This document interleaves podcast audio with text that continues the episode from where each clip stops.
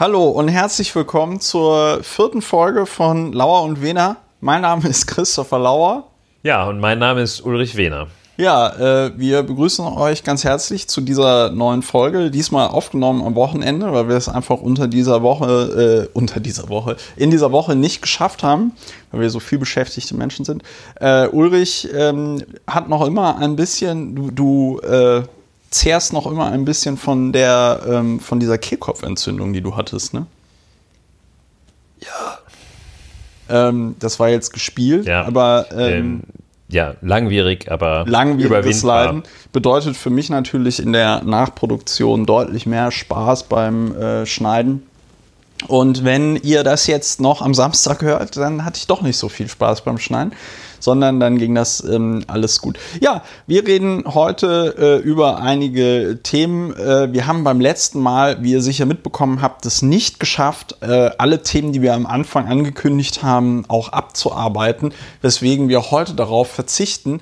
Aber worauf wir nicht verzichten werden, ist nochmal darauf hinzuweisen, worum es in diesem Podcast geht. Worum geht es denn in diesem Podcast so grundsätzlich, liebe Ulrich? Grundsätzlich, danke für die Frage. Grundsätzlich werden wir in diesem Podcast, haben wir in der Vergangenheit und werden wir in diesem Podcast ein Instrument liefern, mit dem man diese teilweise sehr verrückte Welt ein bisschen besser entschlüsseln kann. Wir sind der festen Überzeugung, dass der Weg zur Entschlüsselung der Welt oder jedenfalls zum leichten Aufschließen der Welt über Fakten führt, auf die dann Meinungen gestützt werden, auf die man auch sein Aufregen stützen kann. Wenn man das Aufregen drauf stützt, ist es das von uns äh, angestrebte faktenbasierte Aufregen.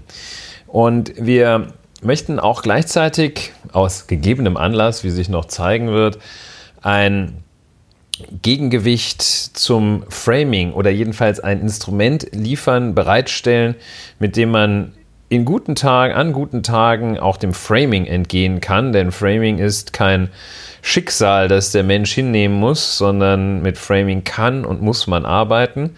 Darüber werden wir auch sprechen. Also wir möchten all den Wahnsinn, der im Laufe einer Woche geschieht, noch einmal verarbeiten, bearbeiten, abarbeiten, uns entladen und euch, wenn ihr das hört, die Chance geben, euch mit uns zu entladen sozusagen. Ja, das klingt ja erstmal äh, eigentlich ganz gut, wenn es funktioniert. Wir hoffen natürlich, dass es äh, funktioniert. Und äh, wir gehen dann eigentlich, ach so, uns hat, äh, uns hat Feedback erreicht, noch zur letzten Folge. Ähm, äh, da möchte ich noch kurz drauf eingehen. Und zwar äh, wurden wir darauf hingewiesen, dass wir Greta Thunberg, die wir wohl in irgendeiner Folge noch als Frau, äh, als Kind bezeichnet haben, dass wir die doch gefälligst als Jugendliche bezeichnen sollten. Ja, machen wir gerne, wenn wir weiterhin irgendwann mal Greta Thunberg erwähnen werden, was ja äh, unmöglich ist, sie nicht zu erwähnen, weil sie ja immer höhere Wellen schlägt. Diese junge Frau und Klimaaktivistin. Ähm, und wir wurden noch darauf hingewiesen in Bezug auf das Thema Polizist Peter G. und seine potenzielle Alkoholfahrt, dass ein, ähm, meinte ein Nutzer auf Twitter zu uns, dass er früher auch mit Sonderwegerechten gefahren wäre, ohne das weiter zu spezifizieren. Und er meinte, dass da so die Faustregel aber gewesen wäre, 15 Prozent über dem, was da in dieser Gegend Verkehrsbeschränkung ist. Ne? Also wenn du jetzt irgendwie 70 äh, Verkehrsbeschränkung ist, dass du dann äh, ja, rechnen ist jetzt nicht so meine Stärke, aber das wären dann so ungefähr 82,5 oder irgendwie so äh, oder 83 äh, km/h. Weiß ich jetzt nicht, ob das so anwendbar ist, äh, aber es war nochmal ein Hinweis darauf, dass diese angesprochenen 130 km/h doch vielleicht auch aus fahrlicher Sicht einer Person, die mit Sonderwegerechten fährt oder gefahren ist, äh, deutlich äh, zu hoch war. Wir freuen uns natürlich immer über Feedback, insbesondere wenn es Ja, und konstruktiv ist. die 15 Prozent bezogen sich ja nicht auf, als, Au- als Aufschlag auf die Blutalkoholkonzentration wahrscheinlich auch. Nee, es. Nein, die, darauf bezogen sie sich nicht, sie bezogen sich tatsächlich auf die ähm, Geschwindigkeit. Ja, normalerweise äh, le lesen wir immer aus dem Buch von Ulrich Wickert, Der Ehrliche ist der Dumme. Heute lassen wir es einfach mal sein. Am Wochenende geht, am das, Wochenende, am Wochenende, am geht das können nicht. wir uns Ulrich Wickert nicht geben. Wenn ihr diese Rubrik total vermissen solltet, ähm, sagt es uns. Wir vermissen sie gerade nicht. Aber es könnte sein, dass wir demnächst vielleicht über andere Bücher dieses Kalibers äh, reden, falls uns eins in die Finger gerät. Aber wenn man etwas gemerkt haben sollte in den letzten Folgen, und wir zitieren ja jetzt schon relativ lange aus, der Ehrliche ist der Dumme, dann, dass es sich so ein bisschen vor allem Dingen wiederholt. Ne? Ja, nach einem Strickmuster wiederholt. Also es ist eine lange Kette von Maschen sozusagen. Ja. Und ja, Irgendwann ist die Luft raus ja, aus der Masche. Das So ein ist tolles, Ein tolles Bild, Ja. ähm, was keinen Sinn ergibt, aber äh, trotzdem schön. das ist eine Luftmasche dann. Eine Luft. Was bist du denn für eine Luftmasche? So, ähm, ansonsten wollten, wollte ich noch sagen, wenn ihr diesen Podcast unterstützen möchtet, zum Beispiel mit Geld, ist auf der Webseite lauer und unter jeder Folge die Kontonummer angegeben, auf die ihr das äh, überweisen könnt. Wir benutzen äh, im Moment nicht so was komisches wie äh, Steady oder so, weil da wird einfach nochmal extra Geld vom Geld abgezogen, nur um eure Faulheit auszugleichen, einfach mal einen Dauerauftrag einzurichten. Ja, gerne auch Western Union. Ich habe aktuell einen Mandanten, fällt mir ein, Ja. dessen Bruder aus einem außereuropäischen Land das äh, Honorar für die Verteidigung meines Mandanten, also Ja. mein Honorar auch, äh, Ja. bezahlt und äh, das macht er mit Western Union und das ist so eine ganz geheimnisvolle Sache. Da kriege ich eine Nummer per WhatsApp oder auf welchem Weg auch immer zugesandt. Ja. Die hat so sechs Stellen und da gehe ich dann zu einem Western Union Schalter oder auch zur Post Ja. äh, und dann kriege ich da Geld. Western, Also Western Union auch sehr gerne. Ne? Western, Western Union äh, ist. So 8 bis 10 Prozent Gebühren drauf. Das, äh, ich habe mir das auch sehr genau angeschaut, welche Daten da erfasst werden. Die Dame von der Post, also ich versteuere das natürlich überraschenderweise. Und Auch das noch, das die Dame von der Post sagte, ah, das, ich notiere das nur, das wird nicht gespeichert. ich habe das dann nicht weiter hinterfragt, weil äh, Fachgespräche sie kommen da ja auch weder von der Post, äh, den Beamtin hätte ich jetzt fast gesagt, von der Postmitarbeiterin, dem Postmitarbeiter werden die nicht so gutiert. Auch die Schlange hinter einem ist jetzt nicht so darauf erpicht, über Datenspeicherungsfragen zu reden. Also jedenfalls ähm, von deinem Hölzchen bin ich auf dieses Stöckchen Ich, gekommen. ich, Stöckske. kann das, ich kann das noch toppen. Ich ähm, äh, habe mal eine sehr traumatische Western Union Erfahrung gemacht, war, weil ich mal in Nordzypern saß. Ich habe da Urlaub gemacht und in Nordzypern hörte dann auf einmal meine EC-Karte auf zu äh, arbeiten. Das ist immer schlecht. Ja. Ähm, ich rief dann also bei meinem Bankinstitut an und versuchte äh, dann noch irgendwie Geld zu bekommen, weil ich ja dann Geld gebraucht habe. Kreditkarte war auch nicht möglich, weil ich da den PIN für meine Kreditkarte gebraucht hätte. Wer hat den PIN seiner Kreditkarte im Kopf? Hast du den PIN deiner Kreditkarte im Kopf? Damals zu den Zeiten, als du auf Nordzypern, in Nordzypern dich befandest, wahrscheinlich nicht. Inzwischen ja, weil meine Kreditkarte ausschließlich mit PIN funktioniert. Das ist eine sehr ähm, sinnvolle Sache.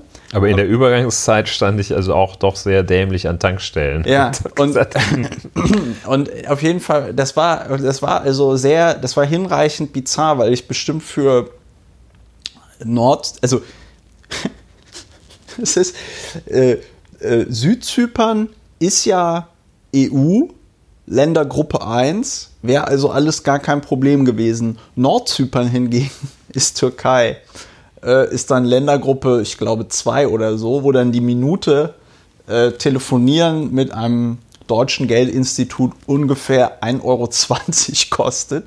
Ich hatte also nachher so 50 Euro ähm, äh, äh, Kosten alleine fürs Telefonieren, die mir die Bank dann aber zurückerstattet hat. Wie komme ich jetzt da drauf? Weil West- du für ja. Western Union muss tatsächlich der Name, den die da eingeben, im Pass, also genau so da drin stehen wie im Pass. Das heißt, du, es reicht nicht, diese von dir eben erwähnte Nummer zu haben. Du brauchst auch tatsächlich, es muss also alles übereinstimmen. So, was haben diese Vollprofis meines Bankinstitutes gemacht? Die haben es natürlich vollkommen falsch gemacht. Ich habe denen erst gesagt, ich bin in Nordzypern. Dann haben sie das Geld aber irgendwie nach Südzypern gewired, weswegen die Dame bei der nordzypriotischen Bank es nicht gefunden hat. Dann war es so, dass die äh, äh, meinen Namen falsch eingegeben haben und so weiter und so fort. Diese nordzypriotische Bank, da musste man so Nummern ziehen. Ich bin also hin, habe meine Nummer gezogen, habe alles einge ausgefüllt in dieses Formular, hat nicht funktioniert. Dann ich wieder raus, telefoniert.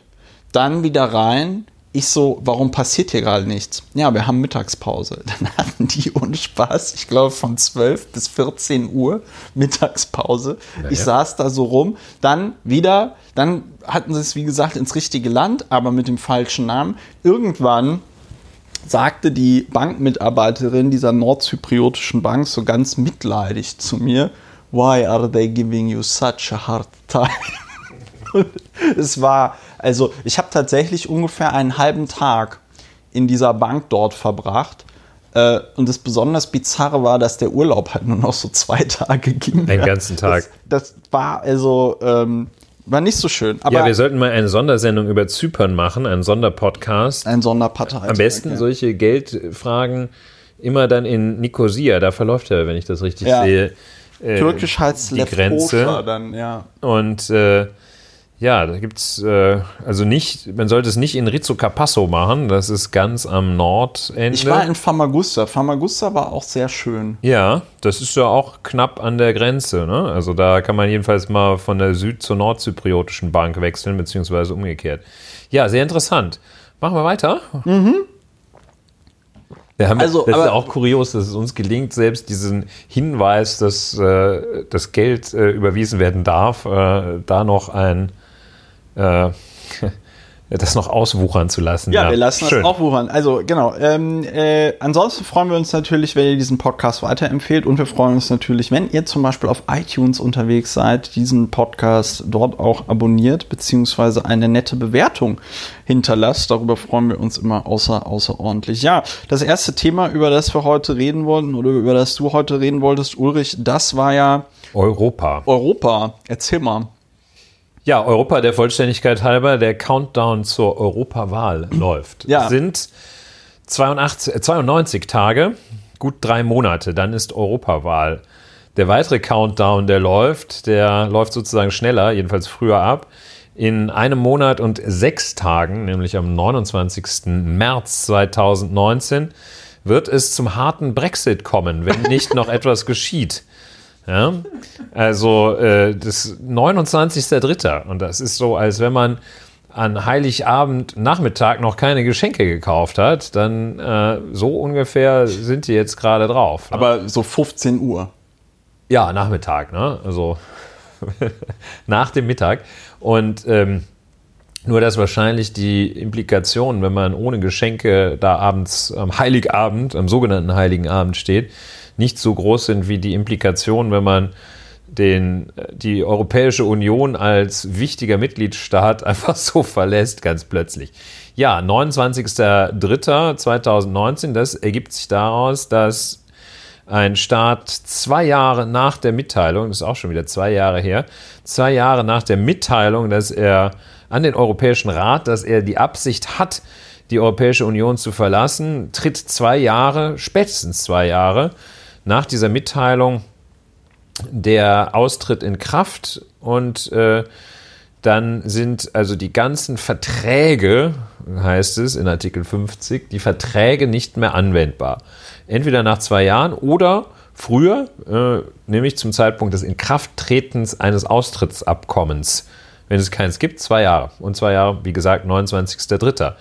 Also äh, Europa, Europa. Ja, momentan, Ach ja, Europa auch deshalb, weil sich dort die ein oder andere ähm, ja, äh, deutsche Partei auch äh, wohl merkt, dass äh, langsam die Europawahl naht. Wer weiß, ob die Briten dann noch mitwählen dürfen. Ja, also ähm, ja, aber da muss doch der Brexit, wenn mich nicht alles täuscht, bis, äh, dann müsste der doch verlängert werden. Ja, die Frage ist ja, also wenn in 92 Tagen, was sicher ist, Europawahl ist in Deutschland und es ist, glaube ich, über vier Tage verteilt auf ganz Europa. Also wenn in rund drei Monaten Europawahl ist, die Briten dann immer noch, äh, also Großbritannien dann immer noch Mitglied der Europäischen Union ist, dann wird auch, so jedenfalls die aktuell herrschende Meinung, äh, dort es erforderlich sein, dass die Europawahl stattfindet im Vereinigten Königreich. Was jetzt also so von der Vorbereitungszeit her ähnlich ist, wie wenn man um 17.30 Uhr am Heiligabend, am sogenannten Heiligen Abend, keine Geschenke hat. Das und, wird eng, dann kann man nur noch ja, einem, zur Tankstelle gehen. Und einem noch auffällt, dass man auch noch gar kein Essen eingekauft hat, aber die Familie kommt. Ne? Ja, ja. Und zwar auch die ähm, Verwandten aus Übersee. Die man vollmundig eingeladen hat und schon mal vorher ein Festmahl angekündigt hat. Kleiner, ich habe das äh, auf Twitter heute gelesen von einem, ich glaube, ehemaligen Verkehrsminister äh, der Labour-Regierung mit dem schönen Namen Andrew Adonis, der äh, mal noch mitteilte, dass die Regierung jetzt aktuell wohl nochmal 100 Millionen festhalten, 100 Millionen Pfund bereitgestellt hat für Beraterverträge, äh, die also die Regierung nochmal in Sachen Brexit beraten sollen. Ja, das äh, ist, ähm, ja, äh, lohnt sich auf jeden Fall der Brexit in dieser jetzigen Für Form. Berater. Für Beraterinnen und Berater. Ja, aber du wolltest noch. Berater ziehen sich so etwas wahrscheinlich auch durch diesen Podcast. Wir kommen ja. später noch drauf. Das Stichwort Berater erinnert mich auch daran, dass jetzt in den letzten zwei bis vier Wochen das Thema Berater in Anspruchnahme von kostenpflichtigen Beratungsleistungen durch Organe des Bundes, also insbesondere der Exekutive, nämlich von Bundesministerien, sehr ähm, kontrovers diskutiert, kontrovers wurde. diskutiert worden. Äh, und ich kann das ja tatsächlich, ich kann das ja tatsächlich verstehen, wenn man sagt, bei ganz bestimmten äh, Dienstleistungen oder so, da braucht man jetzt mal irgendeinen Spezialexperten, da lohnt es sich nicht, irgendjemanden anzustellen. Aber die Größenordnung, die das zum Beispiel auch bei der Bundeswehr haben soll, die kann ich tatsächlich nicht mehr nachvollziehen. Also das geht da ja irgendwie in dreistellige Millionenbeträge ja. oder so und da kannst du dann aber auch locker mal ein paar tausend Leute noch im öffentlichen Dienst einfach einstellen und äh, die arbeiten lassen. Also zumindest äh, erstmal auf zwei Jahresvertragsbasis und die, die gut sind, kannst du ja ein bisschen länger behalten. Ja, ja das Phänomen ist in der Tat auch äh, eines, das Rechtsanwaltskanzleien betrifft, die gerne ja auch gecastet werden. Ein wichtiges Anwendungsfeld ist die Finanzgesetzgebung, die äh, zugegebenermaßen, liebes Bundesfinanzministerium, offenbar sehr kompliziert ist. Aber dort werden dann gerne Kanzleien eingeschaltet, die, wo es so weit ging, dass einzelne Gesetzesentwürfe dann von Großkanzleien, die natürlich am nächsten Tag auch äh, irgendwelche Private Equity Firms, Firms beraten, große Teile von Gesetzesvorhaben dort vorgeschrieben wurden. Und ähm, man sieht es zuweilen, also ich habe das auch ab und zu mal bei äh, pathologisch gewordenen Verträgen, also Verträgen, die Leuten um die Ohren geflogen sind, mit anderen Worten, konnte man teilweise schon sehen, dass da ein Gefälle in der Verhandlungskraft und Verhandlungsstärke, in der Tiefe der Durchdringung von Sachverhalten war zwischen Akteuren aus der Privatwirtschaft, die dann da mit irgendwelchen Hotshot-Lawyers aufliefen. Was und, ist ein Hotshot-Lawyer? Ja, einer, der nur heiße Schüsse abgibt, also ein äh, Cutting Edge, ein, ein, ein Spitzen, Spitzenanwalt. Spitzenpersonal. Spitzenpersonal. Äh, einerseits, äh, die mit weitgehend unbegrenzten Ressourcen da in Verhandlungen reingegangen sind und auf der anderen Seite die Tweet-Jackets von der äh, Finanzverwaltung oder von anderen öffentlichen Stellen, die da teilweise einen etwas überforderten Eindruck machten. Also man kannte es, eines der wohl bekannteren Beispiele sind die Vertragsverhandlungen zwischen den Gesellschaftern des Unternehmens Toll Collect ja. und der Bundesregierung, vor allem durch den Bundesverkehrsminister repräsentiert, wo es also solche Sachen, die im Grunde genommen ziemlicher Standard wohl sind, wie Garantien und Haftungsfragen, wenn das Ganze nicht klappt, doch nur sehr unzureichend für eine, also sehr zum Nachteil einer Vertragspartei gab. Äh, diese, diese Beraterthematik, ich glaube, das ist, könnten wir uns auch mal verstärkt in Zukunft Gedanken drüber machen. Ich glaube, die ist zum erheblichen Teil auch auf diese völlige Undurchlässigkeit zwischen der öffentlichen Verwaltung und der Privatwirtschaft zurückzuführen. Während es also in verschiedenen, gerade im angelsächsischen Raum, deshalb läuft es in Großbritannien auch so gut. Oder in den USA. Oder in den USA, top, der öffentliche Sektor da. Äh, während es aber jedenfalls vielfach gang und gäbe ist, dass da eine Durchlässigkeit zwischen Privatwirtschaft und öffentlichem Sektor ist, ist es bei uns nicht der Fall, weshalb da vielfach in die Expertise aus der Privatwirtschaft einfach äh, teuer eingekauft wird und letztlich aber auch fehlt. Wie kamen wir darauf? Ja, Stichwort Berater. Naja, wir kamen darauf über, Dass äh, eigentlich haben wir über Europa geredet, dann ging es noch mal kurz über Western Union oder ich bringe es auch ein bisschen nein, nein, also jedenfalls ist der, Auf jeden die, Fall für den Brexit noch mal, im Zusammenhang Brexit, mit dem Brexit noch mal 100 Millionen. Ja, 100 Millionen für Berater, äh, 100 Millionen Pfund. Das äh, hat sich auf jeden Fall für die Briten jetzt schon gelohnt mit diesem Brexit. Insbesondere, wenn du dir dann anguckst, äh, dass die jetzt äh, Arzneimittel äh, lagern müssen, dass die Essen bevorraten müssen. Und ich mich tatsächlich frage, ob da nicht noch im letzten Moment irgendjemand dann doch die Reißleine zieht, in welcher Form auch immer oder ob die sich tatsächlich auf dieses Wagnis einlassen. Und äh, dann äh, prophezei ich aber schon, dass wir da wahrscheinlich in fünf bis zehn Jahren UN-Hilfstruppen äh, hinschicken müssen, die dann dort die, weiß ich nicht, verfeindeten Stämme äh, befrieden müssen. Ja, die man aus Bangladesch abzieht, wenn man sagt, komm hier. ja, komm, mit Bangladesch, ihr habt, äh, ihr vertragt euch wieder, wir müssen jetzt alle nach Großbritannien. Ähm, also, äh, ja, gut, we will see, was da genau passieren wird, aber wir sind uns, glaube ich, einig, schön wird das nicht. Ja, äh, Europäische Union, worum wolltest, also äh, äh, Wahl bald, Brexit bald, aber hattest du noch irgendwas anderes, worum es dir ging? Das sind einfach nur die zur Erinnerung. Zur Erinnerung diese an die zwei Hörerinnen Punkte, und Hörer. Denn ich warte eigentlich, dass auch sich etwas von Europawahlstimmung breit macht. Die großen Parteien, die großen Parteien, die Parteien sind dabei, sich zu Europa zu bekennen. Das macht man, glaube ich, vor Europawahlen gerne oder äh, sich zu Europa zu äußern.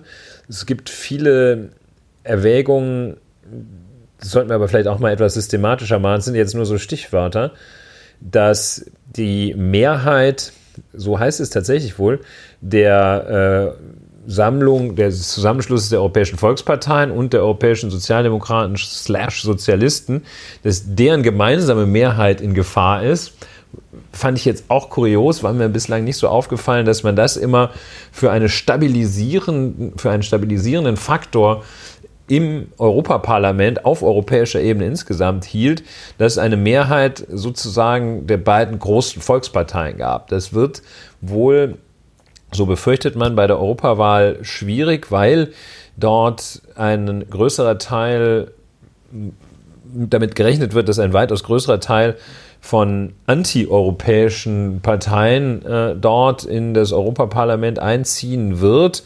Die äh, sogenannten Volksparteien äh, an Bedeutung verlieren werden, jedenfalls an Wählerstimmen verlieren werden. Die Sozialisten in Frankreich, ich weiß gar nicht, ob es die noch überhaupt noch gibt. Ich glaube, die gibt es gar nicht mehr. Die sind wohl wahrscheinlich, also sind doch nach der letzten Wahl so ein bisschen implodiert. Ja. ja, man weiß auch nicht. Das könnte jetzt fast die Überleitung zum nächsten Thema sein. Man weiß ja auch nicht so genau, was die Sozialdemokratische Partei Deutschlands dann äh, wie, ob und wie die existiert und äh, abschneiden wird. Es gibt ja. ein neues Politbarometer. Ja, ein neues Politbarometer, aber äh, die, die andere Überleitung, die andere Überleitung zum Politbarometer könnte sein, also dass äh, das ZDF Politbarometer nämlich nach dem Interesse der Bürgerinnen und Bürger an der Europawahl äh, gefragt hat. Und das äh, fand ich sehr interessant. Denn 44 Prozent der Befragten sagten, sie sind weniger stark an der Europawahl interessiert. 12 Prozent der Befragten sagten, sie sind überhaupt nicht an der Europawahl interessiert. Und 12 Prozent sagten, sie sind sehr stark äh, äh, interessiert und 32 Prozent sagten, sie sind stark interessiert. Und das fand ich deswegen bemerkenswert, weil wir natürlich hier mit 56 Prozent eine knappe, aber doch Mehrheit haben, die sich eigentlich überhaupt, also die sich halt weniger stark oder überhaupt nicht für die Europawahl interessiert. Und äh, ich hatte da die Tage auch eine Diskussion im Bekanntenkreis drüber und dann kam sofort dieses, ja klar, die Leute interessieren sich nicht für Europa und so, bla bla bla. Und dann meinte ich so, naja gut, aber weißt du denn, ob diese Woche zum Beispiel Plenarwoche im Berliner Abgeordnetenhaus war oder nicht? Weißt du, worüber das Berliner Abgeordnetenhaus im Moment so entscheidet? Und ähm, klar sagt man immer, ja gut, aber äh, das ist alles so weit weg und so. Gleichzeitig kann man, finde ich, schon vor, äh, kann man, finde ich, schon feststellen, dass es insgesamt ein doch eher geringes Interesse daran zu geben scheint, was die Politik so im Alltagsgeschäft macht und dass es natürlich immer dann, wenn es, weiß ich nicht, irgendwelche Aufregerthemen gibt, Diesel, Tempoverbote, Beraterverträge, die im Schlaglicht dann auch der Medienberichterstattung sind, man sich dann eben darüber aufregt. Ja, viele Themen machen es äh, den Bürgerinnen und Bürgern nicht leicht, uns allen nicht leicht, sich dafür zu begeistern, Interesse daran zu haben. Das ist bei Europa, glaube ich, ganz besonders der Fall. Wir sehen ja, dass die Aufregerthemen doch immer am meisten ziehen, egal äh, wie groß ihre Bedeutung ist. Dass also äh, die Bedeutung, wenn in Bremen ein AfD-Politiker angerempelt wird und unglücklich fällt, äh, diese Bedeutung tendiert ja gegen Null, aber schlägt große Wellen. Also jedenfalls die Bedeutung und Aufmerksamkeit, die Themen haben, entspricht nicht, äh, die Bedeutung entspricht nicht der Aufmerksamkeit vielfach von Themen.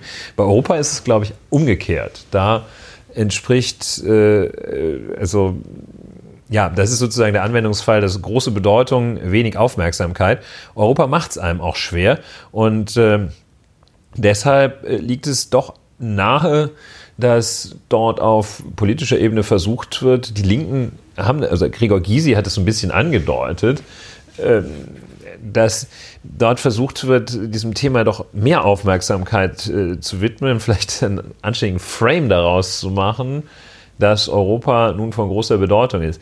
Äh, wenn die Antwort ist Interesse an Europawahl äh, sehr stark und stark, das finde ich auch finde ich fast schon etwas überraschend. Das, das, macht mir so den Eindruck, dass, dass das auch so ein bisschen sozial bedingte Antwort ist, dass man sagt, okay, ich muss mich da halt, kann ich nicht sagen, das ist mir eigentlich total egal, das macht man ja nicht.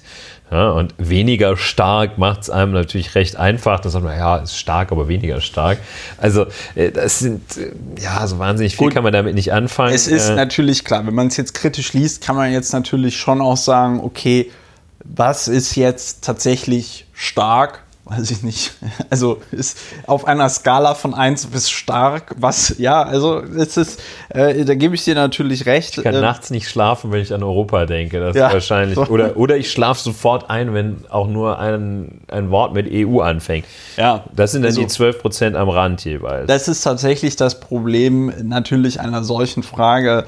Äh, also wie viel, wie, wie sehr muss man sich für Europa für die Europawahl interessieren, also pro Woche, ja, wie viele Stunden, damit man dann sagen kann, sehr stark oder so. Ne? Also ja, gebe ich dir vollkommen recht. Ist, ja, es ist auch ist irgendwie, da, da, läuft ja auch keine richtige, keine richtige Politik, äh, die erkennbar wäre. Das ist ja, äh, das Europaparlament hat ja so ein behördenartigen, verwaltungsartigen, exekutivartigen Charakter in, in seiner Arbeit, äh, das ist schon, schon sehr schwierig. Da müsste, müssten die Kandidaten, am besten hätte man eine Kandidatin in Deutschland auch genommen, die ein bisschen mehr Zeit hat, als äh, ihr das Bundesjustizministerinnenamt lässt. Ähm, die da noch ein bisschen äh, deutlicher erklärt und vielleicht auch die ein oder andere Emotion weckt, was ja nicht per se schlecht ist. Ja, ähm, Interesse an Europawahl, ja, schwer zu sagen. Ne? Also ich würde, wir beiden würden uns bei den 32 Prozent stark ein, einreihen. Ja, was bedeutet das? Wir sprechen einmal in der Woche, sprechen wir drüber. Das ja, einmal in der Woche äh, sprechen wir drüber, um natürlich stark. auch euer Interesse an der Europawahl zu wecken. Ich muss aber auch ohne dass ich jetzt einen besseren Vorschlag hätte, sagen, wenn jetzt Leute die Europäische Union oder den Europawahlkampf damit bewerben, dass sie sagen, ja, aber Europa ist ein Garant für den Frieden, ja, in Europa. Also die, Euro die Europäische Union ist ein Garant für den Frieden, die Europäische Union ist ein Garant für den Wohlstand oder so, dann mag das ja alles stimmen, aber Gleichzeitig verfängt es auch nicht, weil sich die Leute natürlich auch nichts anderes vorstellen können. Also die 30.000 äh, Leute, nee, die 30.000 Haushalte, das werden dann ja 30 bis 100.000 Menschen gewesen sein, die diese Woche fast anderthalb Tage ohne Strom auskommen mussten im äh, Berliner Stadtteil Treptow-Köpenick. Ja?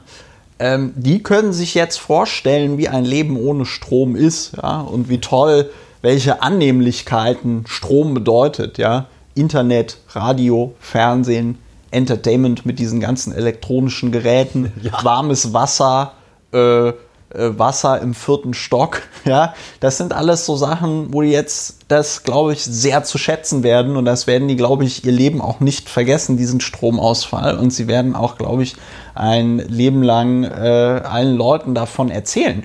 Ähm, diese. Äh, ja, das war der Stromausfall, den man zwischen 33 und 45 hatte. Ne? Das war der Stromausfall, genau, den man zwischen 33 und 45 hatte. Und jetzt merken wir, das ist natürlich auch so ein Allgemeinplatz, aber muss man immer wieder auch darauf hinweisen, diese Generation von Politikerinnen und Politikern, äh, wo das so ein, äh, sag ich mal, Common Sense war, zu sagen, ja, natürlich brauchen wir eine äh, Europäische Union oder eine europäische Einigung nach diesen ähm, äh, schrecklichen Jahren, äh, was äh, Deutschland da über Europa und die Welt gezogen hat, ja. Ähm, aber dieser Common Sense ist jetzt weg und äh, wir haben so Leute wie äh, Viktor Orban oder ähm, ja, sowas wie den Brexit, ähm, Marine Le Pen haben wir in äh, Frankreich auch noch immer. Und ähm, es wird schwierig, äh, auch vernünftigen oder halbwegs vernünftigen Leuten zu erklären, wofür man die Europäische Union eigentlich braucht. Weil man äh, dem Standard gegenüber das ist natürlich auch eine unglaubliche Arroganz, ne? Weil man natürlich nicht jeden Tag äh, äh, einmal niederkniet und sagt, äh, danke liebe Welt dafür, dass wir hier Strom haben, fließend Wasser und uns keine Fassbomben auf den Kopf werfen oder so, macht man natürlich nicht.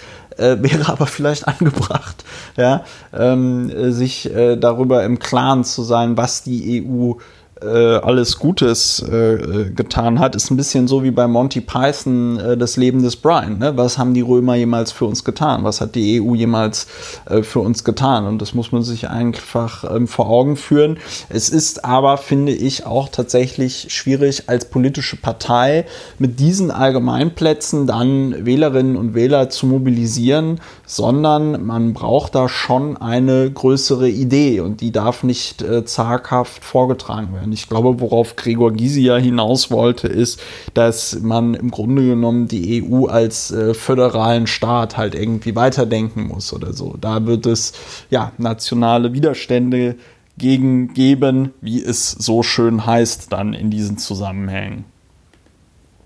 Ja, die äh, Projektion Europawahl, wenn am nächsten Sonntag, das heißt so nett im, bei der äh, Politbarometer frei, wenn am nächsten Sonntag wirklich Europawahl wäre. Gut, ich weiß auch, wie es gemeint ist, aber es klingt so ganz drollig.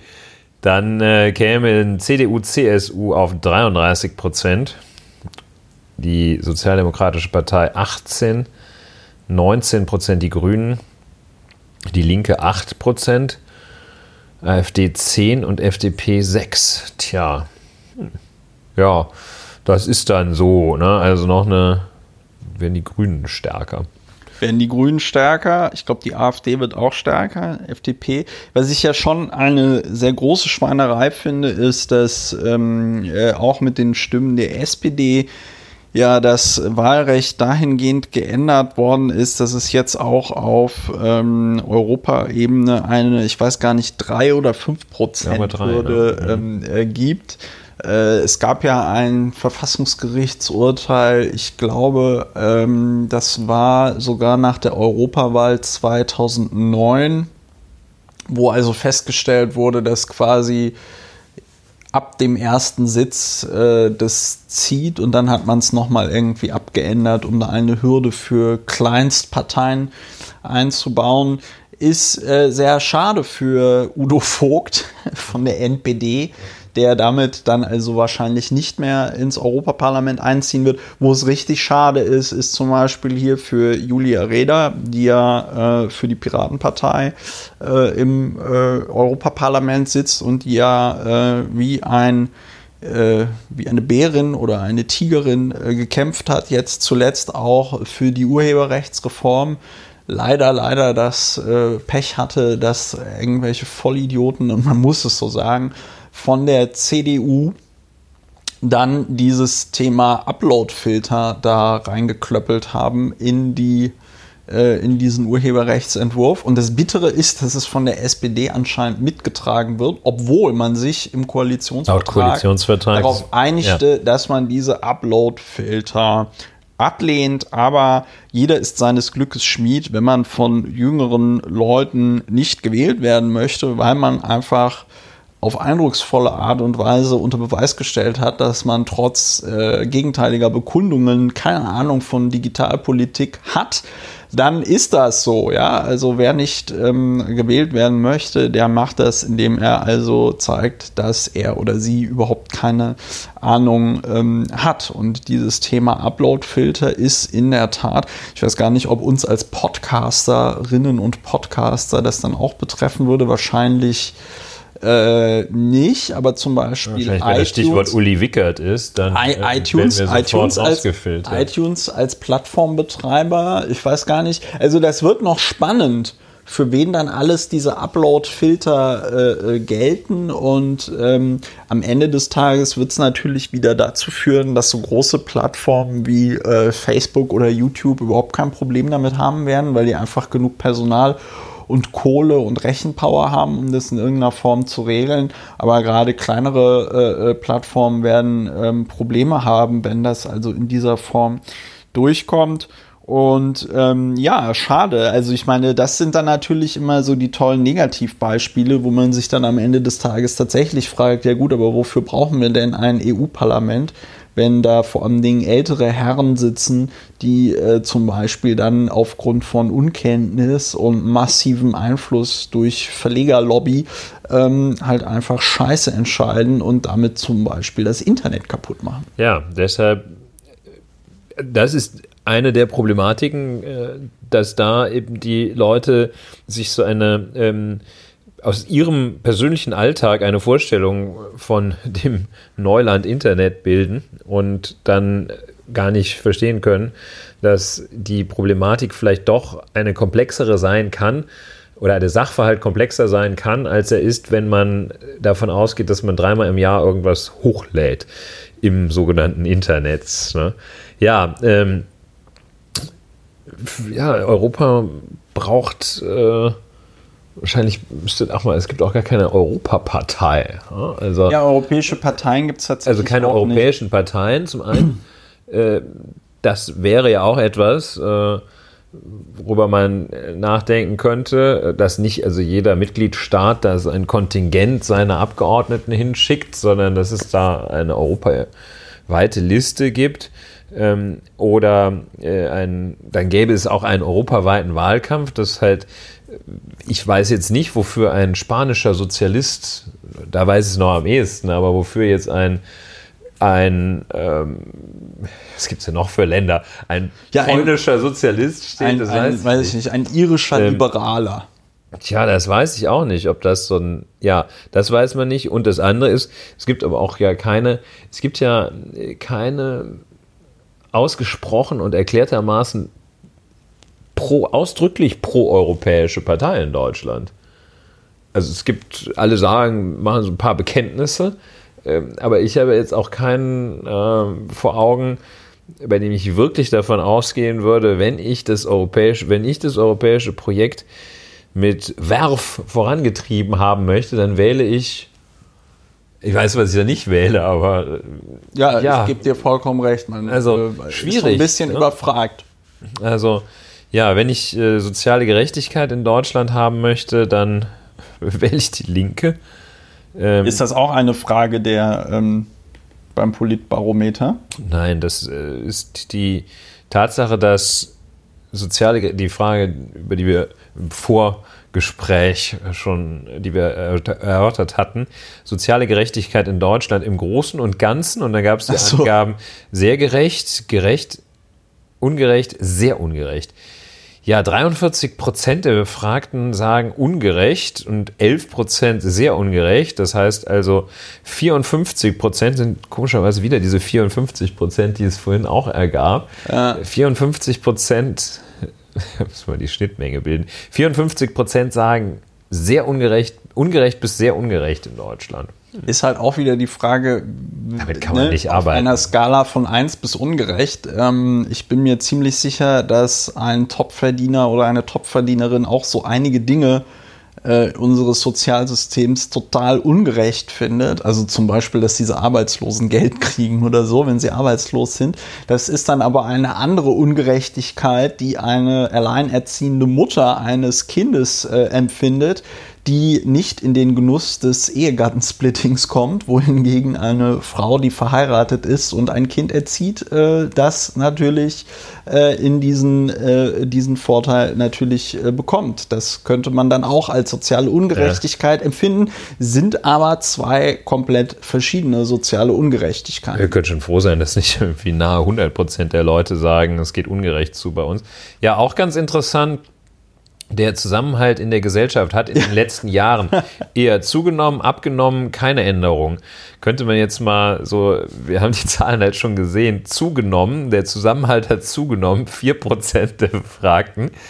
Also wahrscheinlich irgendwelche Leute, Die die irgendwo in einer Kommune leben oder so. weiß ich gar nicht. Ähm, keine Änderung. Das sind die, die leben irgendwie wahrscheinlich auch in irgendeinem Dorf. Oh, hat sich ja nichts geändert hier. Und ähm, abgenommen, es ist aber auch so, es wird immer schlimmer, ist diese Wahrnehmung. Der Zusammenhalt in der Gesellschaft hat in den letzten Jahren eher abgenommen. 81 Prozent der Befragten. Vor allem Dingen eher abgenommen. Also was ist eher abgenommen? Ne? Also ist Ja, Ich meine, wahrscheinlich, das war ja dieser Artikel über Martin Schulz äh, und seinen glorreichen Wahlkampf mit diesen, mit diesen drei Spezialagenten, mit denen der sich da umgeben hatte, was Markus Feldenkirchen geschildert hatte. Ja. Ähm, dass die immer an ihren Umfrageergebnissen so klebten Ja. und das für einen gigantischen Erfolg hielten. Ich glaube, zum Schluss hielten sie es schon für einen Erfolg, wenn sie nur 2% verloren hatten. Ja. Ähm, jedenfalls, äh, vielleicht haben die da äh, more sophisticated data, aber das, was hier. Das Problem ist tatsächlich, ist also ein man muss sich doch da konzentrieren auf die Inhalte und nicht an so einem ein anderes sowas schönes, ein anderes schönes Beispiel in diesem Politbarometer ist, äh, ist auch so eine zeitlos schöne Frage. Der Schutz von Insekten ist sehr wichtig, wichtig, nicht so wichtig, gar nicht wichtig. Haben Sie garantiert aufgenommen, weil ja in der letzten Woche ein Artikel im Guardian oder vor zwei Wochen schon ein Artikel im Guardian für sehr viel Furore sorgte, zumindest äh, auf Twitter und anderen sozialen Netzwerken, wo es eben um eine Studie ging, die zu dem Ergebnis kam, dass wir momentan in einem großen Insektenmassensterben sind und dass, wenn das so weitergeht, spätestens im Jahre 2100 sämtliche Insekten komplett ausgestorben sind, ähm, was dann wiederum zu einem Kollaps des gesamten äh, ökologischen Systems äh, führt, weil dann halt eben einfach äh, eine Säule dieses ökologischen Systems komplett äh, weggefallen ist. Und da sagen dann 58 Prozent sehr wichtig, 31 Prozent sagen wichtig. Wir haben also sage und schreibe 89 Prozent, die sagen sehr wichtig und wichtig. Wenn du so eine Zahl, also wenn du so viele Mitglieder in einer Koalition eines Parlaments hättest, könntest du sogar die Verfassung ändern, ja, und könntest also in die Verfassung reinschreiben. Insektenartikel. Insekten, genau, machst den Insektenartikel und sagst, Insekten 1a. muss man schützen. Ähm, gleichzeitig werden natürlich diese Leute, und das meine ich jetzt noch nicht mal irgendwie als Vorwurf, aber einfach daran, wie bedingt aussagekräftig dann solche Umfragen sind, die werden sich natürlich nicht damit auseinandersetzen, ob bei der Herstellung des Gemüses, des Knäckebrots, was sie gerade essen, ähm, bei whatever, was sie konsumieren, ob da zum Beispiel das Insektenvernichtungsmittel Glyphosat eingesetzt worden ist oder nicht. Ja, die werden auch nicht den ganzen Tag bei Bayer anrufen, die ja die Firma Monsanto gekauft haben und sagen, Leute, nehmt den Scheißdreck vom Markt. Die werden auch nicht äh, bei ihren, weiß ich nicht, EU-Abgeordneten oder Bundestagsabgeordneten anrufen und sagen, Leute, macht mehr zum Schutz von Insekten. Und ähm, ja, da hätten wir einen weiteren Grund äh, oder ein weiteres großes Fragezeichen, sich die Frage zu stellen, wie aussagekräftig sind denn solche Zahlen überhaupt? Was ich auch sehr interessant fand oder sehr witzig, da hatten wir schon mal in einem letzten Podcast drüber gesprochen, wie problematisch diese Zufriedenheits- oder Beliebtheitszahlen sind. Ja. Ähm, Robert Habeck ist mit 1,4 ähm, ja, das finde ich sogar, das finde ich sogar sehr witzig. Ich weiß gar nicht, ob das ZDF Politbarometer äh, das geändert hat oder ob das tatsächlich noch immer so, äh, ob das immer so war. Aber da oben steht jetzt mittlerweile nicht mehr Beliebtheit, sondern Bewertung der zehn wichtigsten Politiker. Bewertung. Robert Habeck ist also nach dieser Bewertung hat er eine 1,4. Sie, da, ein leichter gibt, Anstieg. Ja, es gibt ein Anstieg. Ja, Man weiß nicht von, ja, von was. Von was, weil, ja. weil, weil, die Skala ist halt noch immer dieses plus 5 bis minus 5. Es wird ein Durchschnitt gebildet, der ist dann der, der ist dann 1,4 bei Robert Habeck, der ist 1,5 bei Wolfgang Schäuble. Dadurch, dass da jetzt mittlerweile gar nicht mehr es um die Beliebtheit geht, sondern einfach nur noch Bewertung dann auch der zehn wichtigsten Politiker und man finde ich zumindest, durchaus die Frage stellen kann, ob Friedrich Merz, der hier eine plus 0,1 hat, ob Friedrich Merz tatsächlich einer der zehn wichtigsten Politiker der Bundesrepublik Deutschland ist. Die Frage stellen heißt, sie zu verneinen. Liebes ZDF, was, ähm, wie, kommt, wie kommt ihr auf diese Zahlen? Ja, also ähm, Swiris Swiris, ähm, Insekten sind also den Leuten sehr, sehr wichtig. Dann finde ich hier eine sehr komische Frage, gegen welche Weltmacht muss sich Europa künftig am stärksten zur Wehr Klingonen. setzen? Ja. Klingonen kamen nicht vor. USA sagen 45 Prozent, China sagen 31 Prozent, Russland sagen 60 Prozent, äh 16 Prozent und ähm, weiß nicht sagen 8 Prozent. Ähm, dieses am stärksten zur Wehr setzen, finde ich von der Frage her schon auch ziemlich, also was, was, was meinen die denn damit? Sehr schwierige Grundhaltung. Ja. Äh, mit Waffen. Man könnte ja auch militärisch. Man, man, könnte, man könnte ja auch die Frage stellen, wo, mit welchem Land sollte äh, Europa oder Deutschland seine diplomatischen Kontakte vertiefen oder so, wo man dann auch wieder die Frage stellen könnte, was bedeutet vertiefen? Ja, eins vertiefen, zwei vertiefen, wie viel vertiefen soll es sein? 100 Gramm, 1000 Gramm, ja. Ähm, alles sehr, sehr schwierig. Schön ist, wenn es dann um Wirtschaftsfragen geht. US-Strafzölle auf die Einfuhr. Au- Autos würden uns wirtschaftlich schaden. Ähm, da gehe ich schon gar nicht mehr jetzt irgendwie drauf ein. Das zeigt aber auch einfach nur, ähm, ja, es geht auch noch um IS-Kämpfer, anderes Thema, das in seiner äh, auch, ich glaube, juristischen Komplexität jetzt nicht dazu geeignet ist, dass wir es hier so in aller Kürze abfrühstücken. Ähm, dann sind hier äh, so Fragen noch zur Wirtschaftskompetenz oder so äh, der großen Parteien. Ähm, also alles irgendwie sehr, Ja, sehr ich würde schwierig.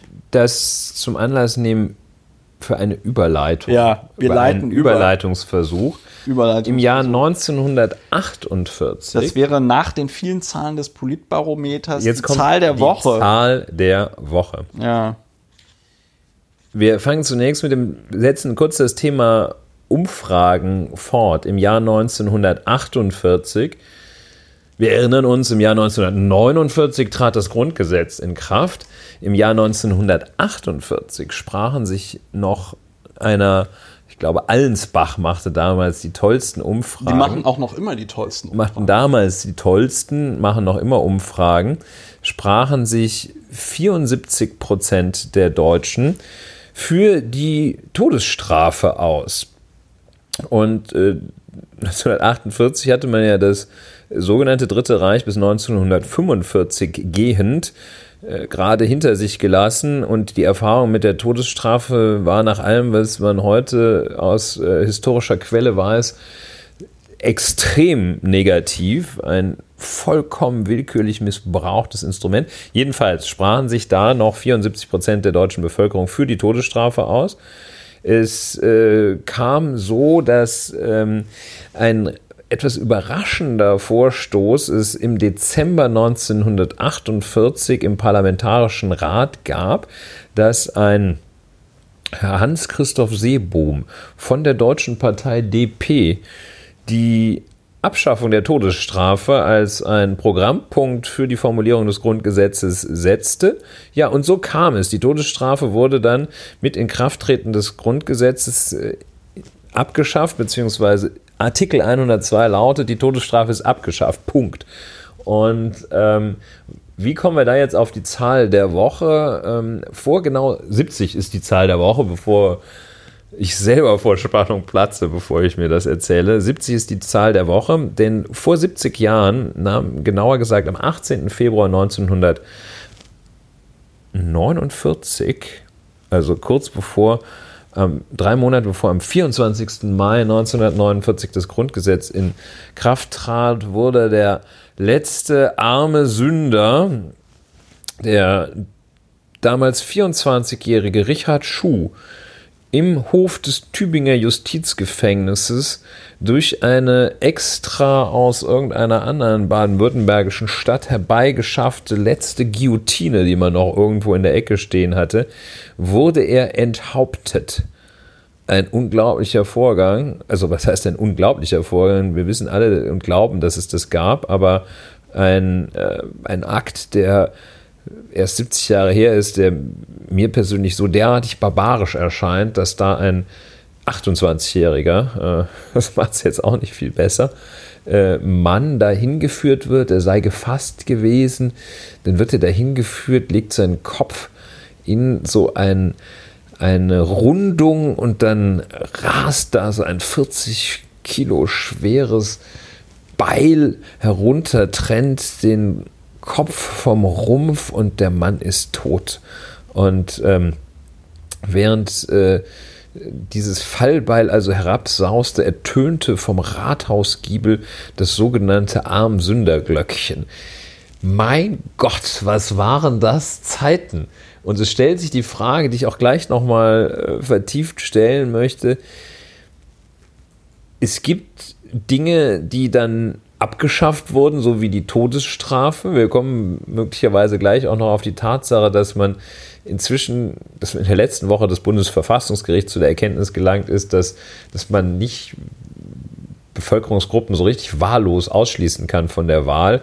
Ähm, es gibt so Sachen, die sind also irgendwie absolute Barbaritäten, die man dann erst so wahnsinnig spät abgeschafft hat. Und ich stelle mir immer die Frage, welche dieser Barbaritäten gibt es heute, äh, die man in 30 Jahren, wo man sagt, das kann doch wohl nicht wahr sein. Es ist so wahrscheinlich Diesel äh, oder Tempolimit oder die sieht man vielleicht gar nicht. Naja, die Todesstrafe, das sieht man. 70 möchte ich als Zahl der Woche ins Rennen schieben und äh, dass äh, ja, 70 Jahre kein Todesurteil mehr vollstreckt, jeden, in der Bundesrepublik Deutschland. Wir müssen ja bedenken, dass das gilt ja in der Tat nur für den Westen. Ähm, Im Osten des Landes ja, aber war das schwieriger. Ja. Bin ich jetzt, aber fällt mir auch erst fällt dir gerade erst, erst ein, äh, wo ich drüber, wo wir drüber reden.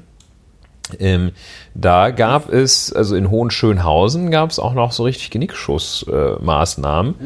Äh, da stehe ich aber jetzt äh, auf dem Schlauch. Aber ja, ein bisschen auf, auf, wackeligen Beinen. Todesstrafe in der DDR wird in einer der nächsten Folgen nochmal bearbeitet werden. Ja. Ja, äh, ich denke, was ganz auch vorne mit dabei ist, ist die äh, Art und Weise, wie wir ähm, äh, als Gesellschaft über den Körper von Frauen entscheiden, in dem Moment, in dem sie schwanger sind. Ne?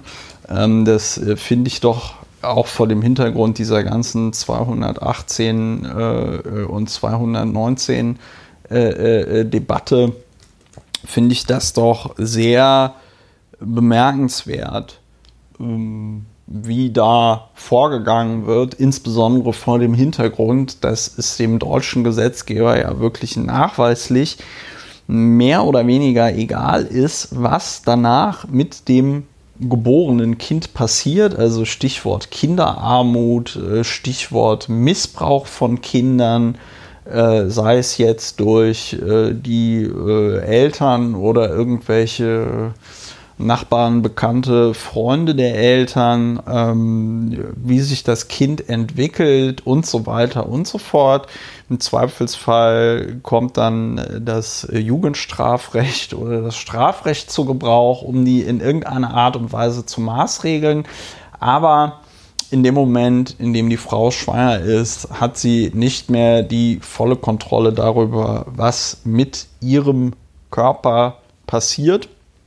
Und ähm, man hätte die Möglichkeit, vor dem Hintergrund dieser ganzen Debatten zum Paragraphen 219a, ne? ja. hätte man die Möglichkeit gehabt, das auf eine befriedigende Art und Weise zu lösen, hat man aber nicht gemacht, sondern man hat also diesen sogenannten Kompromiss, der da jetzt wahrscheinlich beschlossen wird, ähm, hätte man, hat man da gemacht. Ja, äh, ich denke, das sind äh, einige Themen, wo man in 30 Jahren mit dem Kopf schütteln wird und sich fragt, warum hat man nichts gemacht. Äh, wenn ihr noch schöne Themen habt, wo ihr der Meinung seid, in 30 Jahren schüttelt man da den Kopf und fragt sich, was hat man da gemacht, ähm, äh, immer, immer her damit. Ja, eine weitere Ungeheuerlichkeit aus dem ähnlichen Formenkreis betrifft das Letztentscheidungsrecht in der Ehe, das vor 60 Jahren abgeschafft worden. Da beschloss der Bundestag das Gleichberecht eines der vielen Gleichberechtigungsgesetze. Nachdem im Grundgesetz ja schon drin stand, Männer und Frauen sind gleichberechtigt, hat man es aber doch auch noch mal zehn Jahre geschafft, ein Letztentscheidungsrecht äh, für den Ehegatten, für den Ehemann äh, zu halten, äh, haben die Herren äh, der Schöpfung äh, gehalten, dieses Letztentscheidungsrecht. Das bedeutete, ähm, Mann und Frau, Ehemann und Ehefrau entscheiden zusammen, prinzipiell. Und wenn sie sich nicht einig werden, entscheidet der Mann. So wie in einigen Satzungen noch drin steht, dass im Zweifelsfall die, die, Stimme des äh, Vorstandsvorsitzenden äh, äh, die den Ausschlag gibt. Ja. Und ja. das waren, oder Vergewaltigung in der Ehe war. Auch erst seit 1900 in den 90ern, ne? Ich glaube, bis in die 90er, äh, was es für Debatten gab, die auch so verhuscht waren, wo alle sagten, oh, ich werde doch wohl noch.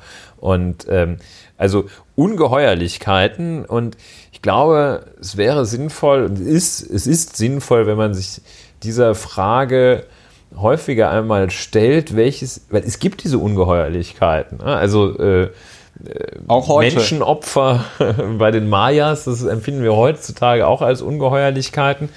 Ähm, schon apropos Entdeckung ähm, des amerikanischen Kontinentes. Ja, Moment, ne? Entdeckung amerikanischer Kontinent. Der Kontinent war immer da.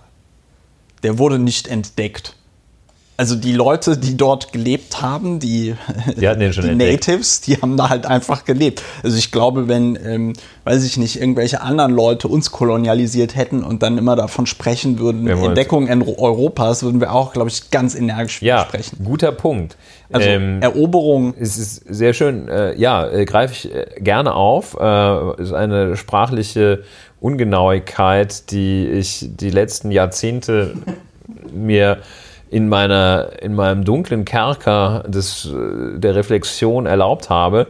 Ich hoffe, dass ich fortan abschalten kann, als jedenfalls äh, der, die brutale Kolonialisierung des bis dahin glücklich friedlichen und von den Ureinwohnern entdeckten äh, amerikanischen Kontinents im 15. Jahrhundert, Ende des 15., Anfang des 16. Jahrhunderts startete, gab es die unglaubliche Ungeheuerlichkeit, die sich ein paar hundert Jahre dann noch gehalten hat, auf Afrika ausgedehnt wurde, die den dort Lebenden, auf die du zu Recht hingewiesen hast, der die Menschseinsqualität absprach. Und zunächst einmal es äh, großer Denker bedurfte, bis sie sagten, ja, also diese zweibeinigen Wesen, die es da gibt, sind auch Menschen ja. auch Menschen.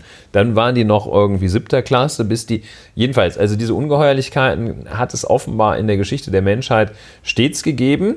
Sie wurden äh, dann irgendwann revidiert, viele Ungeheuerlichkeiten ähm, revidiert und schon kurze Zeit später macht sich die Stimmung breit, dass es völlig unvorstellbar ist, dass es das jemals gab. So ähnlich so unvorstellbar, wie es äh, heute ist, mit einer brennenden Zigarette in die Sparkasse reinzugehen oder sowas. Also, oder noch, noch oder im Kino. Im Kino sich erstmal eine schön, oder im, im, Supermarkt zwar, also noch in den 90ern ist man in Spanien in den Supermarkt rauchend reingegangen und hat da an der Theke gestanden und gesagt, hier, Gazpacho, por favor. Im Flugzeug. Und äh, im Flugzeug, ne, Reihe 24, 1 bis 24 Nichtraucher, 25 bis 30 Raucher. Dann haben die da hinten, haben wir da hinten gesessen und schön geperzt. Also, äh, das sind natürlich irgendwie witzige äh, Ungeheuerlichkeiten, aber so Ungeheuerlichkeiten, äh, wie homosexuellen Verfolgung, hier Inzucht unter Männern, Paragraph 175, bis das abgeschafft. Inzucht oder Unzucht? Unzucht, Inzucht, Quatsch, Unzucht natürlich. Na jedenfalls, also diese Ungeheuerlichkeiten, worauf will ich hinaus? Ähm, ich will sagen, die gibt es natürlich heute auch, spricht alles dafür, dass es die heute gibt und die schlummern vor sich hin, ohne dass es jemand merkt und nur in manchen Fällen bohrt es mal wieder einer auf. Das naja, heißt, also, man heißt, muss nicht diese, die, die gegebenen die gegebenen Umstände sind nicht davor gefeit, absolute Barbaritäten zu beinhalten. Wir wissen nur nicht genau wo, weil wir es in unserer Zeit häufig nicht sehen. Naja, also äh, da gebe ich dir einerseits natürlich recht. Die ne? ich nicht sehe, aber die andere naja, vielleicht sehen. Das heißt, andere sehen, ich sag mal so, die Frauen äh, äh machen sich schon sehr lautstark bemerkbar, äh, dass sie sehr unzufrieden damit sind, wie über ihren Körper entschieden wird. Äh, Frauen machen auch darauf aufmerksam, dass sie sehr unzufrieden damit sind, äh, was die Gleichberechtigung am Arbeitsplatz angeht. Zum Beispiel bei Löhnen, zum Beispiel, was passiert denn, wenn ich meinem Arbeitgeber sage, dass ich schwanger bin und hoch, mein Vertrag wird gar nicht äh, verlängert und so weiter und so fort. Äh, man also schon davon sprechen kann, dass zum Beispiel Frauen auch heute noch im Jahre 2019 äh, systematisch benachteiligt ja. sind. Sehe ich jetzt keinen Widerspruch zu dem von mir Gesagten, oder? Nee, ich will nur damit, ich will nur damit sagen, äh, es gibt, also viele dieser Dinge sind, glaube ich, gar nicht so sichtbar. versteckt, ja. wie man jetzt meint. Ne? Also es ist jetzt nicht so, dass man in 30 Jahren sagt, huch, wie konnte uns nur damals entgehen, dass die Frauen äh, nicht gleichberechtigt waren oder so, ja, sondern ähm, äh, viele Sachen, und das ist ja das Unbefriedigende, Sie sind bekannt, sie werden seit Jahren und Jahrzehnten beklagt, aber es verändert sich nicht äh, substanziell etwas. Oftmals hat man vielleicht sogar den Eindruck, dass sich etwas an einer schon erkämpften Situation wieder verschlechtert das haben wir auch schon mehrfach thematisiert in diesem Podcast, dass es natürlich auch Leute gibt, die auf der anderen Seite, ähm, sag ich mal, des politischen Spektrums stehen und die schon auch daran arbeiten, gewisse Errungenschaften der modernen Demokratie ähm, äh, zurückzudrehen. Ja, ich erinnere mich auch, also Sichtbarkeit, Nicht-Sichtbarkeit ähm, ist sicher auch ein, auch ein sehr valider Punkt, den du da äh, bereichernd beigetragen hast. Ähm, darauf kam es mir so sehr gar nicht an. Ähm, es kam mir allerdings schon ein bisschen darauf an, sich zu fragen, gerade auch nach den Unsichtbaren, weil das sind natürlich die noch gefährlicheren. Ja. Das wenigstens schon mal zutage getreten ist, okay, äh, ist zwar unschön und diejenigen, die das tolerieren, obwohl es zutage getreten ist, handeln mit Vorsatz, mit bedingtem Vorsatz. Das Ja. müssen wir uns alle vor Augen führen. Das heißt, auch wir, die wir das zulassen, handeln, nehmen das billigend in Kauf. Äh, Die Sachen, die wir gar nicht sehen, da können wir uns erst nochmal exkulpieren. Es ist eigentlich schon eine gewisse Fahrlässigkeit, nicht hinzugucken. Und ähm, ja, es gibt halt so ungeheuer. Also ich erinnere mich auch, dass es äh, zunächst, also noch in meiner frühen Jugend in, in Deutschland, wenn man irgendwo mit dem Auto hingefahren ist, äh, und dann später in südeuropäischen Staaten äh, und Regionen, die da so ein bisschen später äh, erst auf den Trichter gekommen sind, ähm, das war jetzt nicht selten, dass da einer irgendwie so eine Pappschachtel gegessen oder den Inhalt einer Pappschachtel während des Fahrens aus dem Autofenster geworfen. Oder so Zigarettenschachtel. Also krasse Nummern. Das sind äh, nicht die schlimmsten äh, Vorgänge in der Geschichte der Menschheit, aber äh, auch da so äh, dieses Muster der Ungeheuerlichkeit, da bin ich in der letzten Woche irgendwie drauf gestoßen und dachte, das ist eigentlich mal ganz interessant, mal zu gucken. Auch mal andere zu fragen, weil die, ich sehe ja manche Ungeheuerlichkeiten nicht. Da Ich bin ich nicht. drauf gekommen von dieser Bundesverfassungsgerichtsentscheidung, auf die wir möglicherweise Ja. gleich noch Wo- mal kommen werden. Worauf ich auch noch gerne kommen würde, was wir in unserem Vorgespräch vergessen haben, was mich aber in der vergangenen Woche sehr bewegt hat, ähm, einfach auf, also aus, aus ganz vielen Gründen, ist dieses Thema Uni Kiel. das Kopf, Kopftuch. ja. Kopftuch, Schleier. Äh, naja, es ist kein Kopftuchverbot, sondern es ist ein Schleierverbot. Und zwar in den. Wollen wir es jetzt behandeln? Ja, oder? ja, ja, genau. Okay, wir haben ein neues Thema. Wir haben ein neues Thema. Äh, weil es ist ja ein fließender Übergang, im Grunde genommen eine Erweiterung dieser Ungeheuerlichkeiten, Ja. beziehungsweise eine Erweiterung ähm, des Themas, da wollen Leute das Rad zurückdrehen schon. Ähm, und äh, also es Lass uns mal kurz die Fakten ja, kurz äh, die zusammentragen. Fakten. Also, es begab sich zu der Zeit, dass eine deutsche Studentin, die von ähm, ei- irgendeiner christlichen Religion, ich glaube, sie war irgendwie evangelikale, Katharina K., ist zum Islam konvertiert. So, und sie hat ein Studium begonnen, also an dieser Universität Kiel im Bereich Ernährungswissenschaften und trug also während Lehrveranstaltungen den Niqab. Der Niqab ist eine, ähm, ja, das ist eine quasi Erweiterung des Kopftuches, wo man also nicht nur ein Kopftuch trägt, sondern eben noch einen, eine Gesichtsverschleierung. Sichtbar ist dort dann also nur noch ähm, die Augenpartie. Und äh, Katharina K. trägt das also und beschreibt das selber in einem Interview so, dass sie dann äh, an, einem, an einer Botanikvorlesung teilgenommen hat mit einem Tutorium. In diesem Tutorium wurde sie von der Tutorin dahingehend kontaktiert, dass der Professor der Veranstaltung ein Problem damit hätte, dass sie einen Niqab trägt. Dann gab es wohl ein Gespräch. Dort hat der Professor gesagt, sie solle Niqab ausziehen. Dann hat sie gesagt, nö, ich würde es aber gerne anlassen. Das ist nämlich Bestandteil meiner Religionsausübung. Dann hat der Professor gesagt, ja gut, also wenn das so ist, dann gehe ich halt zum Präsidium und dann wird das Präsidium das Tragen des Niqabs schon verbieten. Äh, das äh, hat dieser Professor dann gemacht. Äh, dann hat das Präsidium den Niqab verboten. Es gab wohl auch noch mal ein Gespräch des, äh, mit dem Präsidium. Äh, das war nicht besonders äh, zielführend anscheinend.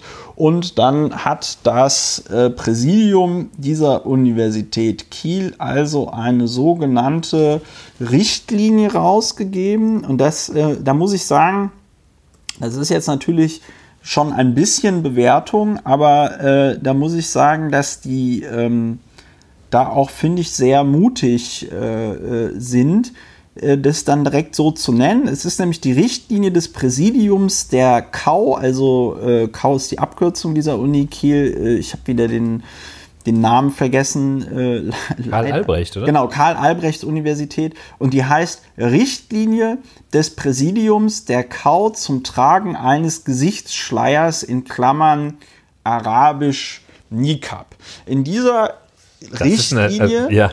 steht drinnen, dass die, ähm, die Mimik und Gestik für eine Kommunikation ähm, im, im, bei Lehrveranstaltungen und Prüfungen und so im Umgang der Professorinnen und Professoren in der Lehre mit den Studenten essentiell ist. Und aus diesem Grund dürfen also während Lehrveranstaltungen, Prüfungen und Gesprächen, die hauptsächlich etwas mit dem Studium zu tun haben, darf also nicht mehr die Gesichtsverschleierung getragen werden. Ja. Ähm, und es bezieht sich also ausschließlich auf den Niqab und es bezieht sich ausschließlich auf Lehrveranstaltungen. Da war also eine Sprecherin der äh, dieser Universität ganz, ganz doll bemüht, klarzustellen, dass man ja auf dem gesamten Gelände des Campus ähm, also sehr, sehr fröhlich seinen Nikab oder seine Burka tragen kann, wenn man das denn möchte, aber halt eben nicht in den Lehrveranstaltungen. Ja, möglicherweise dürfte man auch eine Klausur im Nikab schreiben. Nee, eben das nicht. Das nicht. Nein, auch nicht bei Prüfungen. Das wäre ja bei den Lehr... Also, ja, okay, wir kommen gleich mal zur Bewertung. Ähm, also später, würde ich sagen. Ähm, ja, hast also die, Ich wollte nur äh, sachverhaltsmäßig äh, ergänzen. Die Kau äh, schreibt sich C-A-U. Äh, ich hatte sie vor meinem geistigen Auge K-A-U, deshalb hatte ich Karl Albrecht. Aber äh, es ist nicht Karl mit C, sondern Christian Albrechts Universität. Christian Albrechts Universität, okay. Zau, Kau. Mh, hm. ja, ähm, zum Sachverhalt habe ich jetzt auch nicht mehr beizutragen außer dass es, glaube ich, an der Kau keinen weiteren Fall gibt. Also es gibt ja, sie ist die einzige diese eine Nikab-Trägerin. Ähm, weißt du, von wann diese Richtlinie ist? Ja, die ist jetzt von Ende, Ende Januar. Ende Januar, Anfang Februar. Also die ist ja, ganz ist aktuell. Wahrscheinlich dann im Hinblick auf genau. diese ja, ja. Äh, Nikab-Trägerin das sagen ja auch alle. Also das ist noch nicht mal strittig. Okay, die haben also tatsächlich wegen das, dieser äh, Katharina K. Die haben tatsächlich wegen dieser Katharina K. dieses Nikab-Verbot eingeführt. Ja, also äh, das ist äh, ein, das ist nicht das Ungeheuerlichste, aber das ist schon mal ein, ein formaler, schwerer Fehler, wenn man ein sogenanntes Einzelfallgesetz macht. Ja. Also das ist jetzt kein Gesetz im Sind formellen wir Sinne. In der Bewertung, ja. Ja, ich denke schon, ne? Ja. Sachverhalt. Ich kann auch noch, ich kann auch noch mal ja, den Wortlaut, vor, ne, ich kann auch, auch noch den Wortlaut äh, äh, vortragen. Ähm, ich habe es nämlich jetzt gefunden auf der Seite des Asters. Man muss dazu sagen, diese Universität hat eine unglaublich schlechte Webseite. Die sieht zwar sehr bunt aus, man findet aber nichts auf ihr. So, da steht also diese Richtlinie ist jetzt auch nicht besonders umfassend. Das Präsidium der KAU hat dafür Sorge zu tragen, dass die Mindestvoraussetzungen für die Erfüllung universitärer Aufgaben, erforderliche Kommunikation in Forschung, Lehre und Verwaltung sichergestellt sind.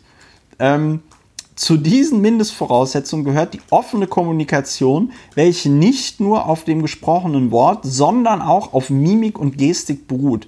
Da ein Gesichtsschleier diese offene Kommunikation behindert, darf dieser in Lehrveranstaltungen, Prüfungen und Gesprächen, die sich auf Studium, Lehre und Beratung im weitesten Sinne beziehen, also noch nicht mal ähm, äh, im engeren Sinne, sondern im weitesten Sinne, wo man also tatsächlich die Frage stellen kann, treffe ich jetzt einen Dozenten auf dem Campus und trage meinen Nikab und führe ein im weitesten Sinne Gespräch, das irgendwas mit also meinem Studium, Lehre und Beratung zu tun hat, darf ich dann ein Nikab tragen ja. oder nicht? Wenn das also, über Guten Tag, Herr Professor, hinausgeht, musst du den abnehmen. Genau, da ein Gesichtsschleier diese offene Kommunikation behindert, darf dieser in Lehrveranstaltungen, Prüfungen, Gesprächen, die sich auf Studium, Lehre und Beratung im weitesten Sinne beziehen, nicht getragen werden. Ich habe in diesem Zusammenhang, weil mich dieser ganze Vorgang so dermaßen aufgeregt hat. Jetzt ähm, treten wir in die Bewertung ein. Nee, es ist noch gar keine okay. Bewertung, aber es ist ja für die Hörerinnen und Hörer ähm, dieses Podcast möglicherweise auch sehr interessant,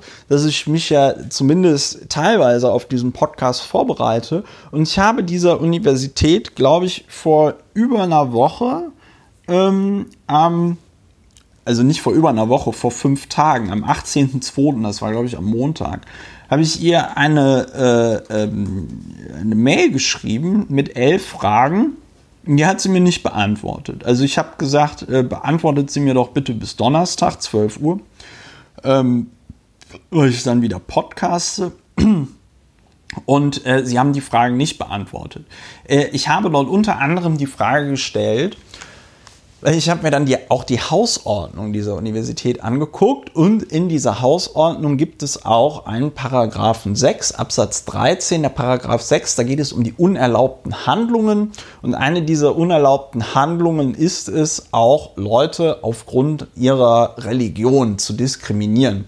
Das äh, ist natürlich auch eine direkte Folge aus dem Grundgesetz, das die äh, freie Religionsausübung garantiert. Deckt sich so ein bisschen mit Artikel 4, muss man sagen, ja. Aber ich fand es doch schon sehr bemerkenswert, dass die äh, äh Universität Kiel dort also das nochmal explizit in ihrer Hausordnung erwähnt, dass jemand aufgrund des, äh, seines religiösen Bekenntnisses an dieser Universität nicht diskriminiert werden darf und dass dann das Präsidium eine extra Richtlinie rausgibt, die nichts anderes ist als eine Diskriminierung aufgrund des religiösen Bekenntnisses. Ähm, gleichzeitig habe ich auch gefragt, wie sieht das denn jetzt aus mit zum Beispiel körperbehinderten Leuten, die zum Beispiel, weiß ich nicht, ja, weil sie körperbehindert sind, nicht in der Lage sind, Gestik und Mimik so äh, einzubringen in die Kommunikation, wie sich äh, die Universität bzw. das Präsidium das vorstellt. Ich habe auch äh, gefragt, was ist mit Studierenden, die während der Veranstaltung einschlafen? Ist ja auch keine Kommunikation mehr möglich. Was ist mit Studierenden, die eine Sonnenbrille tragen? Ja, ich habe auch gefragt, was denn in, nach Ansicht des Präsidiums denn jetzt das genaue Maß an Gestik und Mimik ist, um eben diese dort nicht näher erläuterten Mindestvoraussetzungen für eine erfolgreiche Kommunikation zu erfüllen. Und noch ein paar andere Fragen hat mir das Präsidium der Universität Kiel also nicht beantwortet. Ähm, Finde ich auch einen sehr bemerkenswerten Umgang. Also erstmal sowas zu äh, beschließen und dann eben nicht äh, dann bei Nachfragen darauf zu antworten, was das alles soll. Ja, jetzt habe ich äh, schon ein bisschen, bin ich in die Bewertung gegangen, habe den Sachverhalt erläutert. Die Universität Kiel ist da nicht so redselig anscheinend, aber du wolltest jetzt auch noch mal irgendwas zur Bewertung sagen, lieber Ulrich. Ja, allerdings, das können wir so nicht stehen lassen. Ja. Das ist eine Ungeheuerlichkeit. Nicht umsonst kommen wir aus dem Thema Ungeheuerlichkeit hier drauf. Wir fangen mal bei den, äh, oder ich, wir, liebe Brüder und Schwestern, ja. ich fange mal bei simplen Dingen an, die, oder bei den kleineren Sachen. Das ist dieser formale Aspekt, dass hier eine Richtlinie, also eine abstrakt generelle Regelung ihrem Wesen nach, für einen Einzelfall geschaffen wird. Das ist so eine der, der Todsünden bei der Regelung äh, durch Normen, dass man ein Gesetz macht, das nur auf einen einzigen Fall anwendbar ist. Ja. Das ist nämlich kein Gesetz, das ist keine abstrakte Norm. Also wie gesagt, kein, so. Das ist schon mal, das lässt, das macht das Ganze schon mal noch zusätzlich verdächtig. Wir nähern uns aber weiter an den eigentlichen üblen Machenschaften, diese, die, die, dem üblen Kern dieser Maßnahme. Ähm, und der ist in der, in der völligen Verkennung äh, der Religionsfreiheit, äh, der Nichtdiskriminierung damit einhergehend. Also, dass man und diese rein willkürliche, das, das, die rein willkürliche Festsetzung irgendwelcher Maßstäbe, äh, das Abstellen auf ein selbst, rein selbstgestricktes Bild der Kommunikation im Rahmen universitärer Vorgänge. Und das bringt. Das ist ja, das ist ja schon einer, das ja schon einer kritischen Prüfung nicht standhält. Das ist rein, ne? das ist, da, da, hat einer, das kann einer so aufschreiben, das kann der andere aber auch so aufschreiben. Das gibt, das hat, hat überhaupt keine, das hat keine Grundlage, äh, an, ein, keine andere Grundlage als die Überlegung derjenigen, die das aufgeschrieben haben. Ähm, natürlich äh, ist Kommunikation, äh, Kommunikation ist wichtig, aber den Maßstab für Kommunikation, den der äh, kristallisiert sich in kommunikativen Prozessen heraus, nicht weil einer sagt, wie man kommunizieren soll.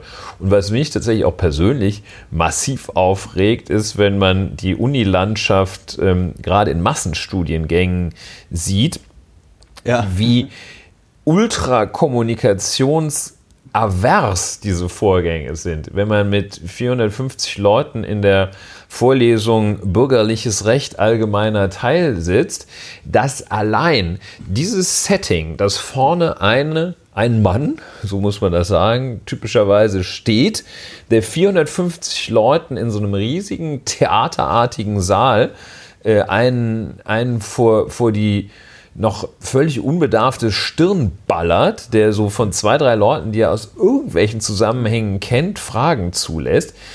Dazu sagen, universitätsseitig lege man doch so unendlich großen Wert auf einen offenen kommunikativen Prozess, ist eine unerträgliche Unverschämtheit. Das ist sehr bigott. Das ist äh, vollkommen bigott. Das ist die, das klassische Messen mit zweierlei Maßstab. Und obendrein noch eine krasse Diskriminierung zu begehen, zu sagen, ey, du gehst raus, weil du hast hier Islamschleier auf Kopf. Das ist, es ist absolut unmöglich. Und ähm, ja, was ich mich auch gefragt habe, ist, äh, sag mal, hat das, hat das Präsidium dieser Universität nicht irgendwie andere Probleme, dass die da eine Einzelfallregelung ähm, dass die da jetzt eine Einzelfallregelung bei, für, für eine Frau, die da einen Niqab trägt, äh, äh, treffen müssen. Also das ist jetzt natürlich kein so super starkes Argument, ne? aber was ich ja im universitären Zusammenhang immer mitbekomme, ist, wie die äh, Dozentinnen und Dozenten immer deutlich darauf hinweisen, wie wenig Zeit sie doch haben und wie viel sie tun müssen und so weiter und so fort. Und dann hat man also hier die Zeit, sich wegen einer einzigen ja. Studentin äh, jetzt Gedanken darüber zu machen, wie können wir dieser Studentin denn äh, die, ähm, den Besuch der Universität verunmöglichen. Ja, keine Zeit, ja? irgendwie eine ausfallende, eine wegen Krankheit, Schwangerschaft, sonst was ausfallende Lehrveranstaltung irgendwie neu zu besetzen oder nachzuholen ähm, weil man irgendwie auch keine Zeit hat, die Räume neu zu verteilen oder einen ja, ja, Raum ja. freizuziehen oder sonst was. Aber eine Richtlinie machen, damit hier Katharina K. oder wie sie hier heißen mag, äh, damit die ausgeschlossen wird.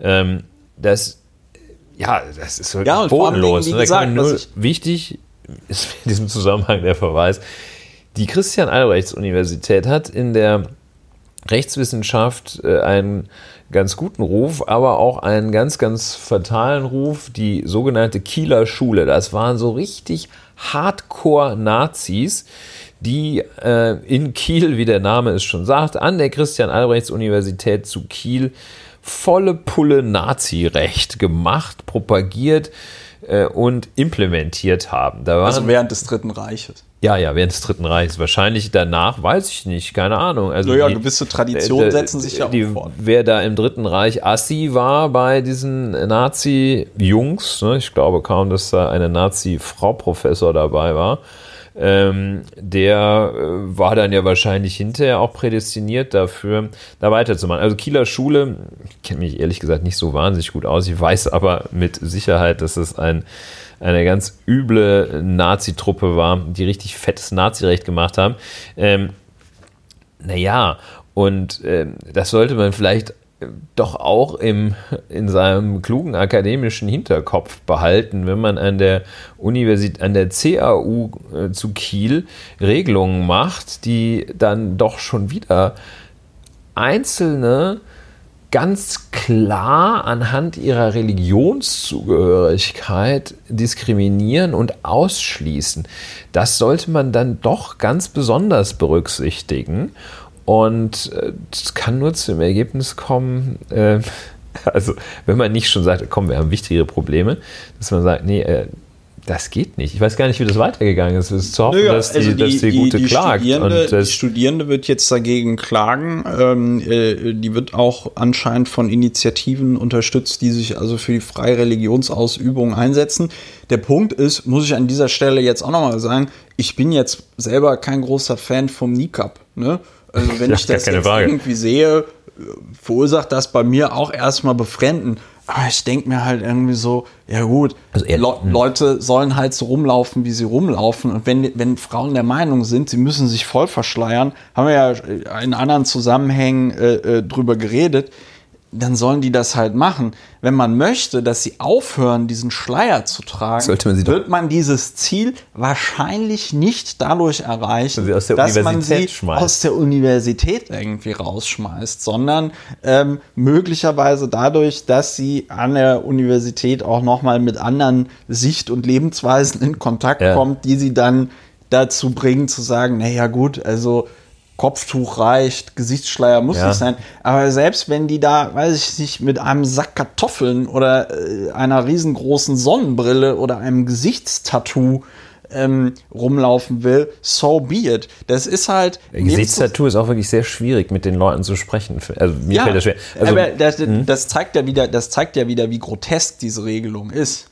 Ja, und wenn du, wenn, du, wenn du taub bist, dann kannst du Genau, wenn du taubstumm zum Beispiel bist oder blind bist, kannst du natürlich auch nicht an gewissen Formen der Kommunikation so teilnehmen wie ein äh, ja, jetzt hätte ich fast gesagt, normaler Mensch, aber halt eben ein Großteil der Menschen, die also in der Lage sind, ähm, alle ihre Sinne bei der Kommunikation zu benutzen.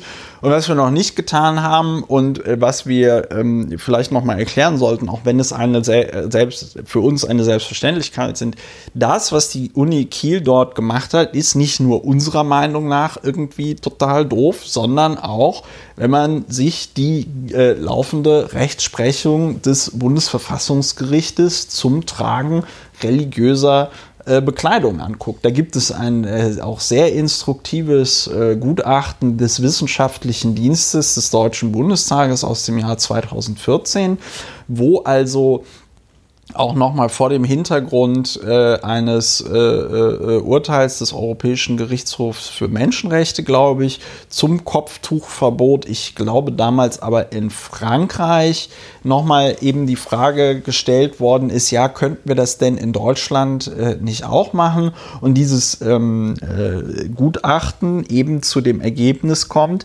nein, in Deutschland geht das eben nicht, weil die Religionsfreiheit in Deutschland nochmal einen anderen Stellenwert hat als die Religionsfreiheit in Frankreich. Die ist ja höheres Gut. Das wird auch nach unserem, äh, also nach der laufenden Rechtsprechung des Bundesverfassungsgerichtes immer höher eingestuft.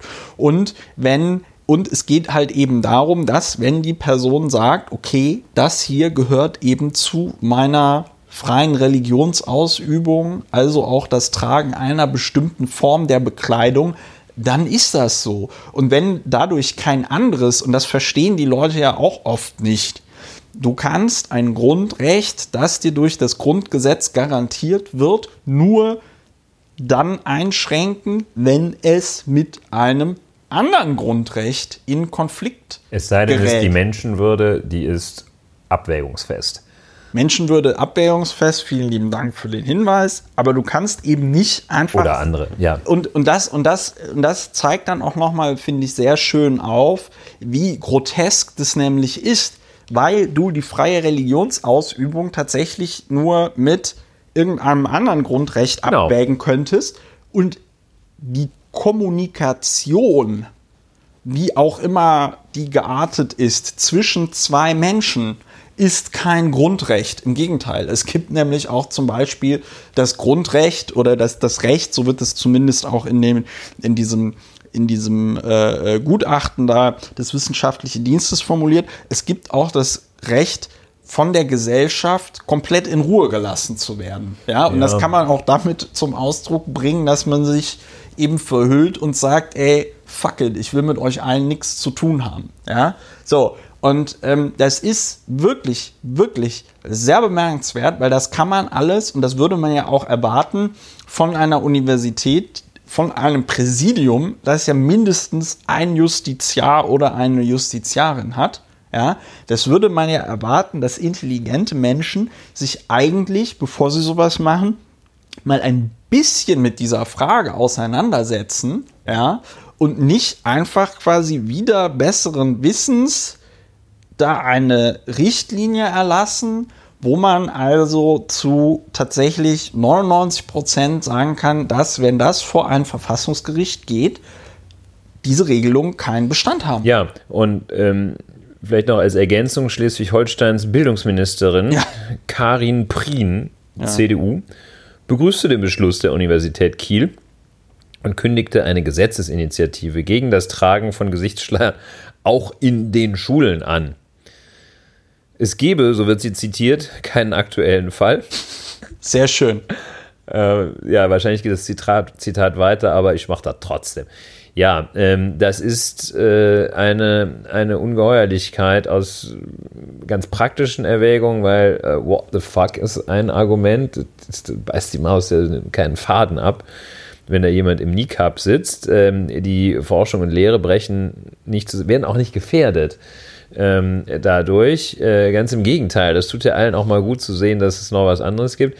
Ähm, ich würde mich der Vollständigkeit halber, möchte ich mich gerne äh, anschließen deiner Angabe dazu, deiner Äußerung, dass äh, also ich finde Nikab total bescheuert, das ist gar keine Frage. Ne? Also ich finde das, äh, ich empfinde das selber als abwegig und sehr fernliegend äh, mir so eine Tüte auf dem Kopf oder mir oder einer Fra mir selbst oder dass sich eine Frau so einen so einen Sack über den Kopf zieht und durch zwei äh, durch durch den Seeschlitz schaut, finde ich völlig abwegig. Aber ähm, es gibt auch viele Leute, die finden das, was ich mache, abwegig. Ja, und, äh, oder Nasenringe. Es, es ja, ja, und es bewahrt Gesichtstattoo und so. Aber es, das ist ja gerade der Witz dabei, dass man nicht nur die Meinung bzw. die Äußerungsformen der Religion akzeptiert, die man selber für richtig, ich finde auch Kirchenglocken total beknackt, äh, die man selber für richtig hält, sondern eben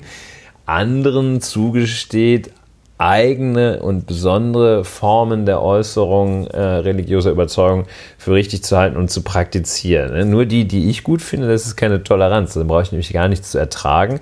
Ähm, und an dieser Stelle zeigt sich das. Und es kann natürlich Gründe geben, und da würde ich denken, ähm, also in so einem Abwägungsprozess könnte man sagen, okay, Religionsfreiheit auf der einen Seite, ähm, auf der anderen Seite sicherlich auch Forsch Freiheit von Forschung und Lehre, ähm, dass man da in einen Abwägungsprozess äh, schon hineinkommt und dass man an einem bestimmten Ende könnte ich mir sehr gut vorstellen, sagt, also die Funktionsfähigkeit von äh, von Forschung und Lehre, Ausbildung, auch äh, Schaffung von Berufszugangsvoraussetzungen äh, setzt an bestimmten Stellen voraus, dass man sozusagen, dass man äh, keinen Zweifel an seiner Identität lässt. Also sprich, äh, dass du ähm, zum Beispiel bei Anfertigung einer Klausur äh, mal irgendwie deine Identität kontrollieren lassen musst oder in einem Staatsexamen ja. oder in einem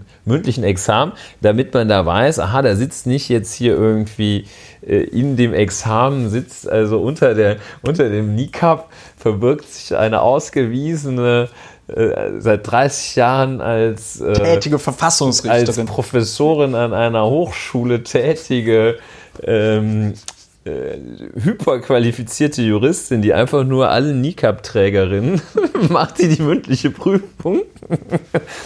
Sie erinnern mich sehr an diese, an die Frau, die gestern mit dem NICAP hier war. Nein, nein. Ähm, und naja, genau, ist also, was will ich damit sagen? Also ist, äh, klar, wenn man da irgendwie eine offen und sachlich motiviert irgendwo Schwierigkeiten mit der Funktionsfähigkeit hat, war bene, ne? Dann ja, ist das halt so. Der Witz aber ist, hier hat man sie definitiv nicht. Der Witz ist, das hat ja diese Katharina K. in einem äh, Interview mit der Studentenzeitung dieser Kieler Uni nochmal klargestellt, dass sie auch im Gespräch mit dem Präsidium der Universität nochmal klargestellt hat, dass sie natürlich kein Problem damit hat, sich vor Prüfungen gegenüber dem Prüfer oder der Prüferin dadurch zu identifizieren, dass sie mal kurz das, äh, den Schleier ein bisschen nicht, dass hebt. Ein Problem mit ja, nein, ich sage, will, dass man da durchaus. Ja, aber das ist ja, aber das ist ja genau, kann. das ist ja genau der Witz. Ich wollte damit nur nochmal klar machen, dass auch in diesem Einzelfall jetzt diese Frau nicht so hardcore drauf war, dass sie gesagt hat, nein, ich darf selbst dann, wenn ich mal mein Gesicht zur Identifikation zeigen müsste, es nicht machen oder so, sondern ja, die war da total. Sagen, okay, dann musst du auch nicht zur Uni gehen. Die, ja, die, war da, die war da total, die war da total locker und hat gesagt, ja klar, kann ich mein Gesicht mal zeigen, wenn das aus irgendeinem Grund erforderlich sein sollte. Und ähm, ich, ich finde, also was mich da besonders, was mich da besonders ärgert, also nicht, dass ich solche Verbote allgemein für äh, äh sinnvoll halte, aber was mich auch nochmal ärgert an der Sache ist tatsächlich, wie handwerklich schlecht es halt einfach gemacht ist. Also das heißt, wenn man der Meinung ist, ähm, man möchte eine solche äh, Gesichtsbedeckung verhindern, dann muss man doch wenigstens die Kreativität an den Tag bringen, da eine so allgemeine Formulierung äh, äh, äh, zu finden, dass dann da eben nicht nur der Niqab drunter fällt, sondern auch die Sonnenbrille und auch der schlafende Student und dass man nochmal klarstellt, dass Leuten, denen aufgrund der, einer Körperbehinderung das nicht möglich ist, an diesen Kommunikationsstandards teilzunehmen, dass die davon natürlich ausgenommen sind, jada, jada, jada. Also ich meine, das, das, das, das finde ich auch noch wirklich bemerkenswert, dass mal abgesehen davon, dass es halt eben nicht geht, ähm, äh, dass es halt einfach ähm, äh, auch handwerklich schlecht gemacht ist. Ja. Und ich mich tatsächlich frage, was die Universität Kiel damit verfolgt für ein Ziel, außer dass alle Leute total irritiert sind und sagen, was soll der Scheiß? Ja, und Wasser natürlich auf die Mühlen von von wirklichen Idioten, die, also es wird ja auch äh, eine vermeintliche Problemlösung äh, angeboten für ein Problem, das es nicht gibt. Ja. Es gibt kein Problem. Es ist nicht so, äh, dass da irgendwie es äh, drunter und drüber ginge, weder in der CAU noch andernorts, weil da äh, plötzlich die halbe Mannschaft im Niqab aufschlägt. Nein, ja. gibt es nicht. Es gibt es in ganz Deutschland nicht. Es ist genau wie das Burka-Verbot. Ähm, das ähm, ist schon deshalb sinnlos, weil es praktisch keine Burka-Trägerin äh, gibt äh, in Deutschland. Und ähm, also, es, es, gibt, also wahrscheinlich, ja, es gibt, ja, also es gibt wahrscheinlich mehr Leute, die irgendwie nachts auf der Weide irgendwie Pferde mit dem Hammer töten und aufessen, als Burka-Trägerin. und ähm, Ja, und äh, da, da, muss man jetzt auch kein Pferde äh, ja und so weiter. Ne? Also ich glaube, der Gedanke ist klar geworden, hoffentlich klar geworden. Also es ist so eine Ungeheuerlichkeit, äh, es ist auch so wahnsinnig rückschrittlich zu sagen, muss ja auch mal sagen, hier komm, geh mal durch, durch so ein Hardcore, also durch ein voll, äh, durch ein Viertel in Berlin, in dem die meisten verschleierten, in dem die, der Niqab-Anteil am höchsten ist da passiert jetzt auch nichts. Also das ist jetzt auch, das ist gut wie diese Nürnberger äh, äh Müller Drogeriekette, ja. die es nicht ertragen konnte, dass da einer mit dem Kopftuch an der Gasse sitzt. Also, äh, mein Gott, ey, jetzt, jetzt kommt mal hier auf, kommt mal klar. Kommt, kommt mal klar, kommt ja. mal hier in die Gegen, in der Gegenwart an. Ähm, jetzt schmeißt sie dann, wenn die schon zur Uni geht mit ihrem knackten Kneecap, dann schmeißt sie nicht noch raus und sagt, jetzt geh nach Hause, bleib doof. Ähm, ja, so. Das ist, also, was, ich, ähm, was ich am Ende noch dazu sagen wollte, was ich halt wirklich besonders schade finde, ist, dass es für diese Frau jetzt also es ist halt so unnötig, weil für diese Frau ist es jetzt anscheinend dann ein Hindernis, zur Universität zu gehen. Sie muss sich dagegen rechtlich wehren. Äh, da müssen sich nochmal Gerichte mit beschäftigen. Das dauert halt Zeit, es kostet Geld und ähm, es ist halt eigentlich komplett ist eindeutig. auch noch gefangen. Stell dir mal ähm, vor, die hat jetzt keinen, keinen Bock mehr auf Kneecap. Kann die jetzt auch nicht einfach absetzen und sagen, also was ist das denn? Äh, Gerade war es ja noch super. ja, ja, genau. Dann wird ihr das wahrscheinlich noch zum, Situation, zum, ja, wird ihr ne? das noch zum Vorwurf gemacht einfach. Mein Gott, also, ich weiß nicht, wie alt die ist, 20 ja, oder sowas. wahrscheinlich, ja. Also der, Ah, mein, mein, meine, meine. Theorie, meine Theorie wäre, die hätte den wahrscheinlich irgendwie spätestens im nächsten Im- im Sommer, wenn es wieder 50 Grad werden oder so, hätte die den wahrscheinlich eh abgezogen, weil sie gesagt Kneecap hätte, gelüftet, ja gut, ja. also äh, ist mir dann doch ein bisschen zu warm, Kopftuch reicht auch. Und ich finde, ähm, also ich gehe mal davon aus, dass an dieser Universität nochmal so die eine oder andere äh, Muslimin dann auch studieren wird. Und ich finde, für die ist das halt einfach ein fatales Signal, wenn man diesen Frauen einfach total das Gefühl gibt, äh, hier, ihr seid hier nicht willkommen, wir nehmen euer religiöses Bekenntnis mal gucken. äh, wir nehmen euer religiöses Bekenntnis ähm, nicht ernst und wir erfinden jetzt hier so komische, fadenscheinige Richtlinien, ähm, um euch vollkommen unnötig das Leben schwer zu machen. Äh, schwierige Entwicklung, gar nicht mal so gut. Ja, Ja, wir wollten gar nicht mal so gut. Gar Das, nicht mal so äh, gut. Fasst es doch sehr schön zusammen. ist ein äh, Ja. schönes Stichwort. Wir wollten noch über das Framing, das Framing. Framing, das Framing-Manual. Framing-Manual der, ähm, der ARD reden. Ja, machen wir, versuchen wir es mal wieder mit der Trennung von Ja. Sachverhalt. Und noch ein Disclaimer am Anfang. Dieses Framing-Manual ist ja äh, von der äh, guten Elisabeth Wehling, die ich auch äh, persönlich kenne. Also jetzt nicht gut, aber ähm, man hat mal miteinander gesprochen auf Veranstaltungen und so. Wir haben ja auch in äh, dem, als das Ganze hier noch lauer informiert hieß, im letzten Jahr auch uns sehr intensiv in mehreren Folgen mit dem Begriff Framing und dieser ganzen Wissenschaft, wenn man es so nennen möchte, beschäftigt. Das so als Disclaimer am Anfang. Äh, und dann, äh, ja, dann mal los. Äh, was ist Mal da los, eigentlich ne? passiert? Ja, also Framing hatten wir tatsächlich im Juni 2018. Damals dachten wir noch, es sei eine Stadt in Dänemark. Ne? Ja. Ja, ich glaube, der der- kam von dir äh, sogar im.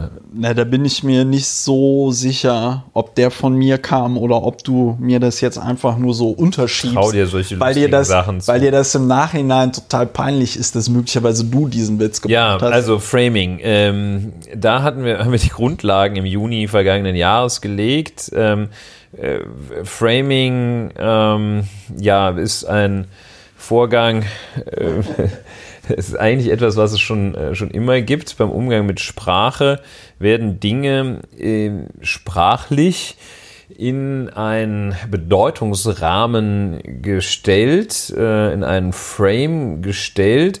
Dieser Bedeutungsrahmen führt dann dazu, dass auch die Wahrnehmung der angesprochenen Personen der Öffentlichkeit diesem Bedeutungsrahmen sozusagen folgt. Ähm, und äh, für ein zur Hälfte gefülltes Glas, äh, so eines der berühmtesten Beispiele, wo äh, das kann man damit beschreiben, dass es halb leer ist oder halb voll. Ja. oder äh, man spricht von der Flüchtlingsschwemme, da setzt man also schon mit einer Metapher setzt man einen Frame und äh, nimmt die Bewertung vorweg. Äh, der umgekehrte Fall, ähm, du kannst es gleich auch noch ergänzen, ich merke, Ja. wie es Ja, ja. brodelt, es äh, noch ähm, neurowissenschaftlich zu untermauern. Und ähm, der ja, also das ist Framing äh, dem Grunde nach äh, mal in einer, in einer ganz kurzen Kurzfassung, kurzen Kurzfassung beschrieben. Ist ähm, taucht in der, oder irgendjemand äh, kriegt, wahrscheinlich die Bild-Zeitung, äh, in den vergangenen zehn äh, Tagen Wind davon, dass in den Kreisen der ARD es ein Framing Manual gibt. Dieses Framing Manual äh, ist ein Papier mit 89 Seiten, ein Dokument mit 89 Seiten, das vor zwei Jahren, also irgendwann im Lauf im Jahr 2017 erstellt wurde. Auftraggeber war der Mitteldeutsche Rundfunk, der damals den ARD-Vorsitz, also ARD, äh, der öffentlich-rechtliche Rundfunk ist ja sehr ähm, sehr äh, gewitzt und ausgefeilt äh, organisiert. Jedenfalls der MDR hatte den ARD-Vorsitz und hat, gab in Auftrag das äh, dieses äh, 8, 89 Seiten umfassende Dokument. Ähm, verfasst und, und noch so Workshops. Und äh, ein, ein Workshop, der sich daran anschloss. Ob der direkt in Auftrag gegeben wurde, weiß man nicht. Jedenfalls ähm, gab es nach allem, was wir wissen, wohl ähm, Workshops und eben vor zwei Jahren wurde dieses äh, 89-seitige Dokument erstellt. Ähm, die Kosten sollen sich nach äh, Angaben des ARD-Vorsitzenden Ulrich Wilhelm, die aber, wie du sagtest, wohl überholt sein könnten, äh, insgesamt für Workshop und ähm, äh, für, für dieses Dokument und anschließende Workshops auf 90.000 fürs Dokument und 30.000 Euro für Workshops, Folgeworkshops belaufen haben. Äh, die ähm, Frau Wehling ist eine anerkannte äh, Forscherin auf dem Gebiet. Ich weiß gar nicht genau, was sie von Hause aus die ist. Neurologin, die ist Neurologin, und Psychologin und, und, und äh, Sprachwissenschaftlerin. Und äh, Sprachwissenschaftlerin. Sie betreibt äh, ähm, ein, also sie ist an einer Universität tätig. Ich weiß nicht genau welcher. Das können wir gleich noch mal äh, kurz uns anschauen und äh, ihre Arbeiten, die sie am Markt anbietet und jedenfalls auch dieses 89-seitige Dokument, das die ARD bei ihr in Auftrag gegeben hat, das äh, verbreitet sie über das so bezeichnete Berkeley International Framing Institute. Das ist also äh, tritt als äh, Verfasser, als Urheber äh, des dann fertiggestellten Framing-Manuals auf. Äh, das heißt tatsächlich Framing-Manual, unser gemeinsamer freier Rundfunk ARD.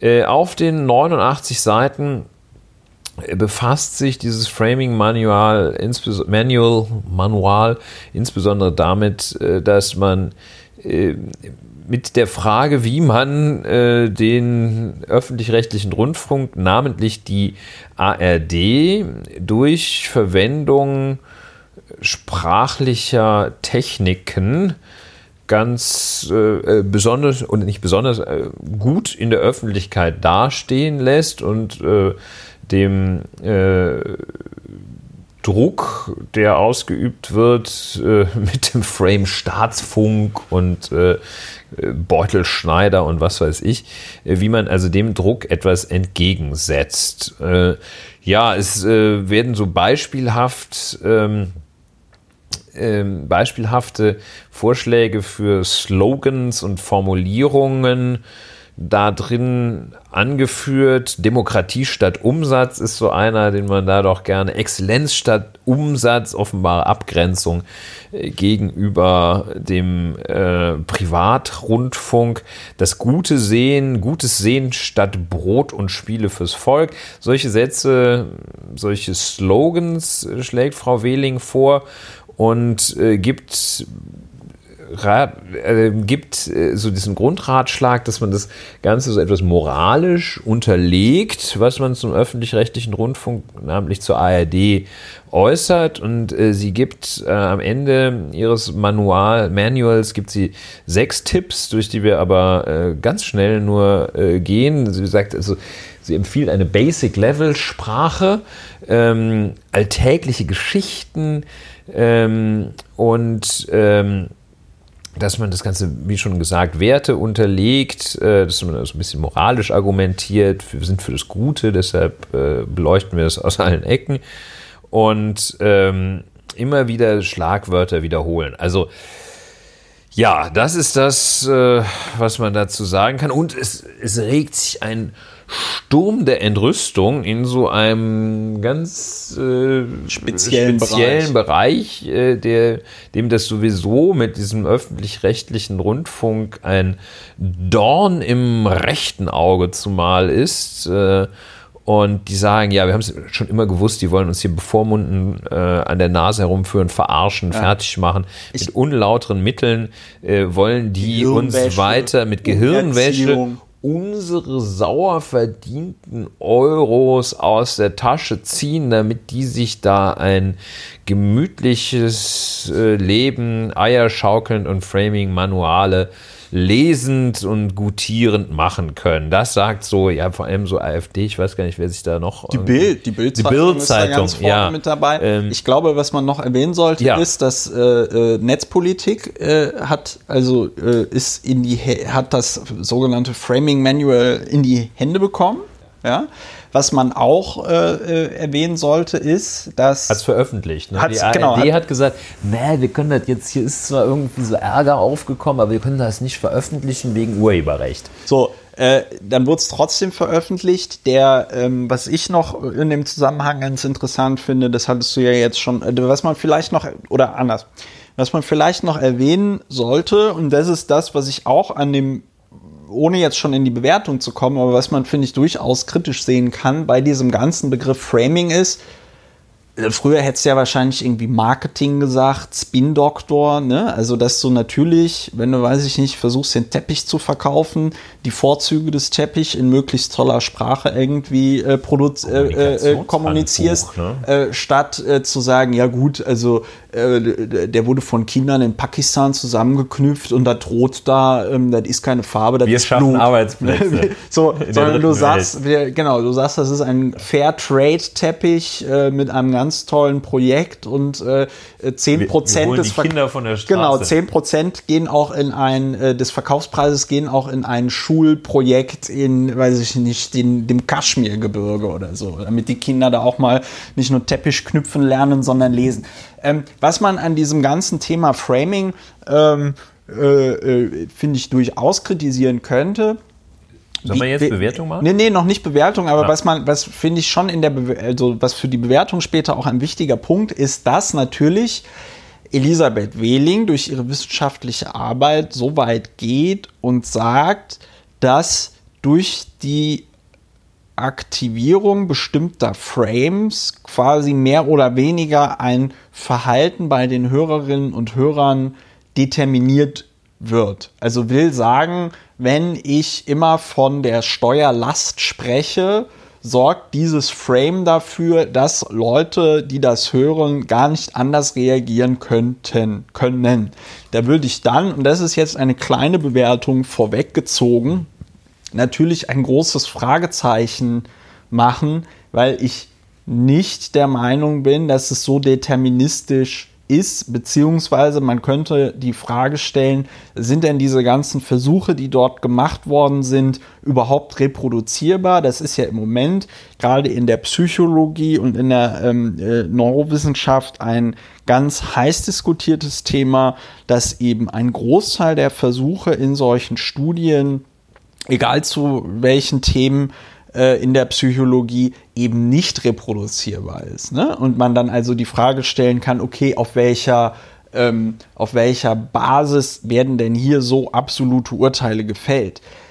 Diese absoluten Urteile werden dann aber natürlich, und das wäre jetzt weiter der Sachverhalt, gegen Elisabeth Wehling verwendet in einer, wie ich finde, äußerst unzulässigen Art und Weise, indem dann also gesagt wird, ja, wir sollen jetzt Gehirn gewaschen werden. Ja? Und das geht dann bei der Bildzeitung so weit, dass sie ähm, äh, äh, also wirklich da auch die Existenzgrundlage von Elisabeth Wehling angreifen, äh, weil sie dann mit der wahnsinnig tollen äh, Geschichte um die Ecke kam, so nach dem Motto, und da schließt sich jetzt natürlich direkt eine Bewertung an, weil das in meinen Augen doch sehr unlauter ist. Also gut, es ist die Bildzeitung, aber selbst für Bildzeitungsverhältnisse finde ich es ähm, extrem äh, schmierig. Elisabeth Wehling nennt ihre Firma irgendwie Berkeley Framing Institute. Ne? Und das Berkeley Framing Institute hat mit der Universität Berkeley natürlich genauso wenig zu tun wie die Firma Cambridge Analytica mit der Universität Cambridge irgendwas zu tun hatte. Es gibt, glaube ich, viele Firmen, die wohlklingende Städtenamen in irgendeiner Form im äh, äh, äh, Namen ihrer Firma halt haben ohne dass sie jetzt direkt mit, weiß ich nicht, irgendwie der Stadt oder ähm, der ähm, äh, Universität dieser Stadt irgendwas zu tun haben. Elisabeth Wehling hat aber durchaus an der Universität Berkeley geforscht, unter anderem mit dem Framing-Papst, den wir auch hier schon in diesem Podcast beziehungsweise in Lauer informiert erwähnt haben, nämlich äh, George Lakoff, der ja zig Bücher über Framing geschrieben hat, unter anderem mit Elisabeth Wehling zusammen. Ja? Ähm, Bild-Zeitung kommt also super investigativ darauf, dass das Berkeley Framing Institut gar nichts mit der Universität Berkeley zu tun hat, unterstellt ihr, dass sie eine Hochstaplerin ist, obwohl sie darauf hat äh, das Bildblog äh, äh, dann relativ schnell hingewiesen, auch von der Bild-Zeitung in den vergangenen Jahren immer wieder als Sprachwissenschaftlerin, Sprachexpertin, äh, Neurowissenschaftlerin da irgendwie angekündigt worden ist in irgendwelcher Berichterstattung. Von daher ist das schon ziemlich ähm, ja, hinterfotzig, würde man, äh, glaube ich, sagen. Ja, das ist ähm, auch wieder äh, das, die Bigotterie, das Messen mit zweierlei Maß, das eine ein, also wirklich allerhöchste Präzision wird von den anderen verlangt und ähm, selber ist man sehr, sehr großzügig. Ne? Ja. Das ist so, ich, ich kenne auch so Kollegen, die sind immer total großzügig, wenn es darum geht, dass andere Geld ausgeben müssen. Und ähm, aber sehr kleinlich, wenn sie selber mal was geben sollen. Wer kennt ja, das nicht? Wer und kennt das, hat, nicht? Und das hat den ähm, MDR nochmal zu einer Stellungnahme veranlasst. Äh, ich zitiere hier aus dem Tagesspiegel, weil da meinte ich dann nämlich vorhin, äh, die 120.000 Euro, das war jetzt nicht für dieses äh, 89-seitige Framing-Manual, im Tagesspiegel steht, ähm, dass äh, also hier wird halt zitiert, die Zusammenarbeit zwischen Sender und Wissenschaftlerin verlief in einem Prozess, der über Monate sehr viele Stufen und Elemente enthielt. Nach Kers, also das ist da der Sprecher des MDR, oder ist es sogar der äh, Mach mal weiter, ich sag's Rundfunk, gleich. Ähm, Autorin, äh, Sprecher, ja, ja, es ist der Sprecher mhm. des MDR, Walter Kehr viele Stufen und Elemente. Nach Kers Angaben reichte das von kognitionslinguistischer Analyse aktueller Kommunikation weiter über Workshops, Briefings, Trainings, Ziel- und Werteklärung, Vor- und Nachbereitung der Termine, konzeptuelle da steht konzeptuelle Frame-Entwicklung bis hin zur schriftlichen Zusammenfassung des Erreichten als Arbeitsgrundlage für weitere Diskussionen. Das entstandene Framing-Manual schlägt in den Gesamtkosten nicht mit 120, sondern mit 10.000 Euro zu Buche.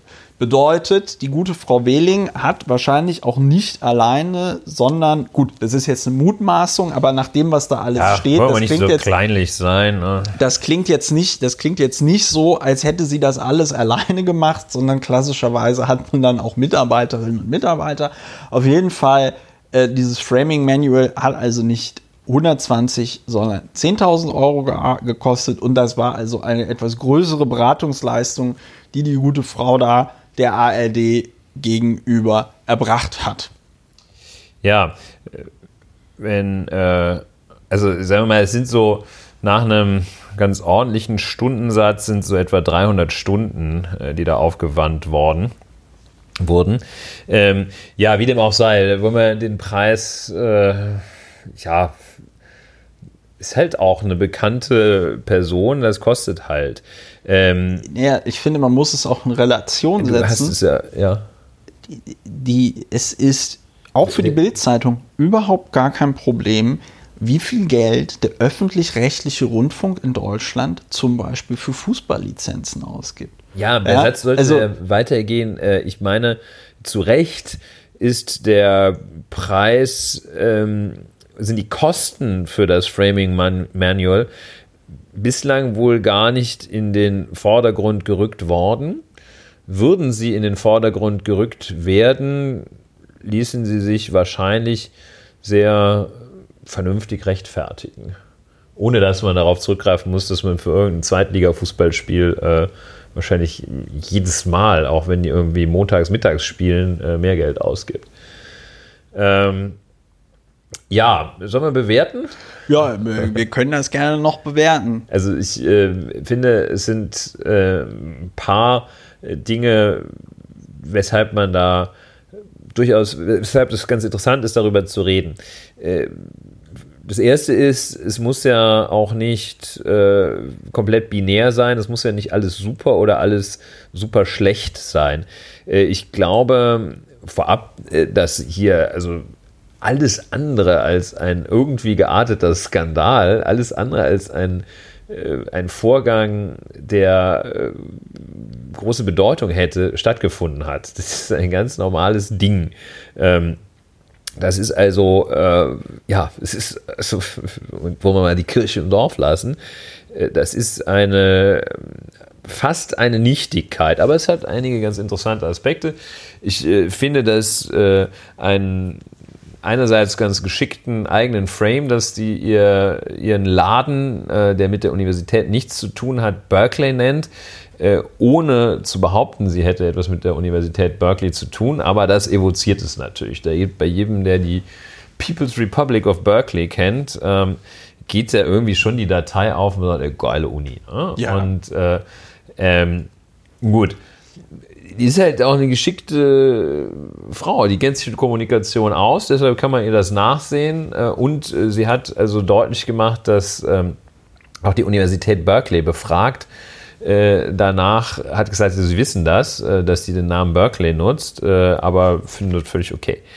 Äh, das ist eine. Ähm, es zeigt so ein bisschen das Framing ähm, letztlich, dass man ein bisschen vorsichtig äh, sein muss, das für jetzt so eine ganz großartige Neuigkeit zu halten an vielen Stellen. Ja. Das ist ein das hätte früher Kommunikationshandbuch geheißen, das, ja. was da gemacht wurde. Und dann hast du da halt so ein paar Sachen vorgeschlagen. Ähm, und das sind praktische Hinweise, wie man das macht. Ich finde, ähm, die Erkenntnis, die man daraus ableiten kann, ist, äh, natürlich gibt es Framing, gibt es immer. Äh, Sprache ist äh, sicherlich ein, ein Frame, aber man ist dem, also es ist ein, ein Vorgang des Framings, jede Metapher ist ein Frame, ähm, aber äh, man ist dem ja, das ist ja kein Schicksal, äh, ja. dem man unterliegt. Ja. Und äh, deshalb ist es nicht überall, wo Framing draufsteht, ist böse, äh, sondern ähm, ja, es ist vielleicht etwas, es ist einerseits macht das natürlich dieses Werk attraktiv wahrscheinlich für die Auftraggeber. Das ist eine sehr griffige Nummer, dass man das Framing Manual nennt. Man muss klar machen, es gibt gutes, es gibt böses Framing. Ja. Äh, und äh, damit hat man es einfach dann auch. Und Framing, wie gesagt, äh, ob man das jetzt nun sprachkritisches Verhalten nennt, äh, oder äh, Framing Alarm oder Framing Alarmismus äh, nennt, das ist, ist gleich, gleichgültig. Natürlich muss man immer aufpassen, wenn man durch Sprache, wenn man kommuniziert, muss man immer aufpassen. Man muss gucken, stimmen die Fakten und ist es richtig zusammengefasst. Fertig. Und das, äh, also letztlich äh, finde ich es ein bisschen ungeschickt, das Framing Manual zu nennen, aber es ist letztlich wiederum auch ein, ein internes Produkt der ARD. Da, da sollte man sich jetzt nicht so anstellen, als hätten die gesagt, so, und davon ist eben, wenn man sich das anschaut, ist es also auch wirklich meilenweit entfernt, als hätten die sich da so verschworen im Hinterzimmer bei der, bei, beim Italiener Luigi getroffen und gesagt, jetzt verarschen wir sie mal alle. Ja. Die sagen einfach, wir müssen uns positiv darstellen, das machen wir mit bestimmten Frames. Ähm, wir setzen dem was entgegen, was uns an Anfeindungen auch äh, ja. die ARD-Krake, das überufernde System, dem setzen wir was entgegen. Das ist ein legitimes Anliegen. Das Berkeley Institute finde ich schon sportlich, mittelgeschickt, aber auch ganz okay. Das ganze Framing Manual zu nennen, hätte man vielleicht sich überlegen können, wobei 2017 war es auch noch nicht so akut hätte man sich überlegen können, gibt vielleicht Ärger, wenn man das so nennt. Ja, aber andererseits, ey, ich bitte dich, also ne, don't hide also it. Kirche im Dorf lassen. Ja, ist, don't ich. hide it, provide it. Also äh, ich meine, klar, man kann immer die Frage nach der Wissenschaftlichkeit unterstellen. Aber wie du genau richtig gesagt hast, das, was dort gemacht wurde, Ne, also auch das hier, wir, versuch, wir haben irgendwie Meetings gemacht und Trainings und Briefings und was auch immer, klingt halt für mich äh, so äh, wie etwas, was jede kleinere oder größere Firma oder Institution, ich meine, wir als Fraktion, wir haben auch so Workshops und Treffen und sonst irgendwas gehabt, dann jetzt, ja. äh, äh, wo, wo es darum ging, wie stellen wir uns nach außen irgendwie da, wie wollen wir zusammenarbeiten, ja. Ähm, das hast du halt früher anders genannt und meine Güte, Elisabeth Wehling äh, hat sich halt vor allen Dingen mit ihrem Buch Politisches Framing da halt eben einen Namen gemacht. Es wäre in meinen Augen auch vollkommen bescheuert, wenn sie jetzt auf einmal anfangen würde, nachdem sie immer von Framing spricht, nicht mehr von Framing zu sprechen, ja. sondern sagen, ja, das ist jetzt unsere äh, Außendarstellungsguideline oder so. Klar, das mit dem Berkeley Institut für Framing, ja, ja meine Güte, aber pff, also ich Nein, meine, also ich glaube, damit haben wir es echt ganz gut angefangen. Ja, ähm, aber also ich finde eben diesen, äh, was man daraus lernen kann, ist äh, Framing machen alle. Machen alle, ja. Ist auch richtig. Ja. Ähm, man will ja was transportieren und ähm, deshalb sorgt man dafür, dass es ordentlich verpackt wird. Aber Framing ist kein Schicksal. Es gibt jetzt nicht diejenigen, die die, die Klugen, die, die Schlauen, die Hinterhältigen, die irgendwie die Doofen kaputt framen. Nein, ja. Framing ist, äh, ist immer. das, was man ist immer. Framing ist immer. Ja. Und ähm, man muss auch immer, deshalb muss man immer auch aufpassen. Was ich besonders bigott allerdings finde, insbesondere äh, in dem Moment, in dem sich auch die sogenannte AfD ähm, über dieses Framing-Manual beschwert, da und auch die Bildzeitung, dass diejenigen, die in der Vergangenheit am häufigsten immer dieses Argument gebracht haben mit, man kann ja gar nichts mehr sagen, man kann ja nicht mehr seine Meinung offen sagen und wie die sogenannte AfD in ihrem Programm, wir müssen uns von der Politiken Political Correctness verabschieden. Ja. Also, dass die, die in den vergangenen auf, ja. genau, dass die, die in den vergangenen Jahren am härtesten gegen sogenannte Sprachverbote äh, äh, äh, gekämpft haben, sich immer dann, wenn man sie in ihre Schranken verwies für ihren ähm, rechten Scheiß, darüber beschwert haben, dass es ja keine Meinungsfreiheit mehr gäbe,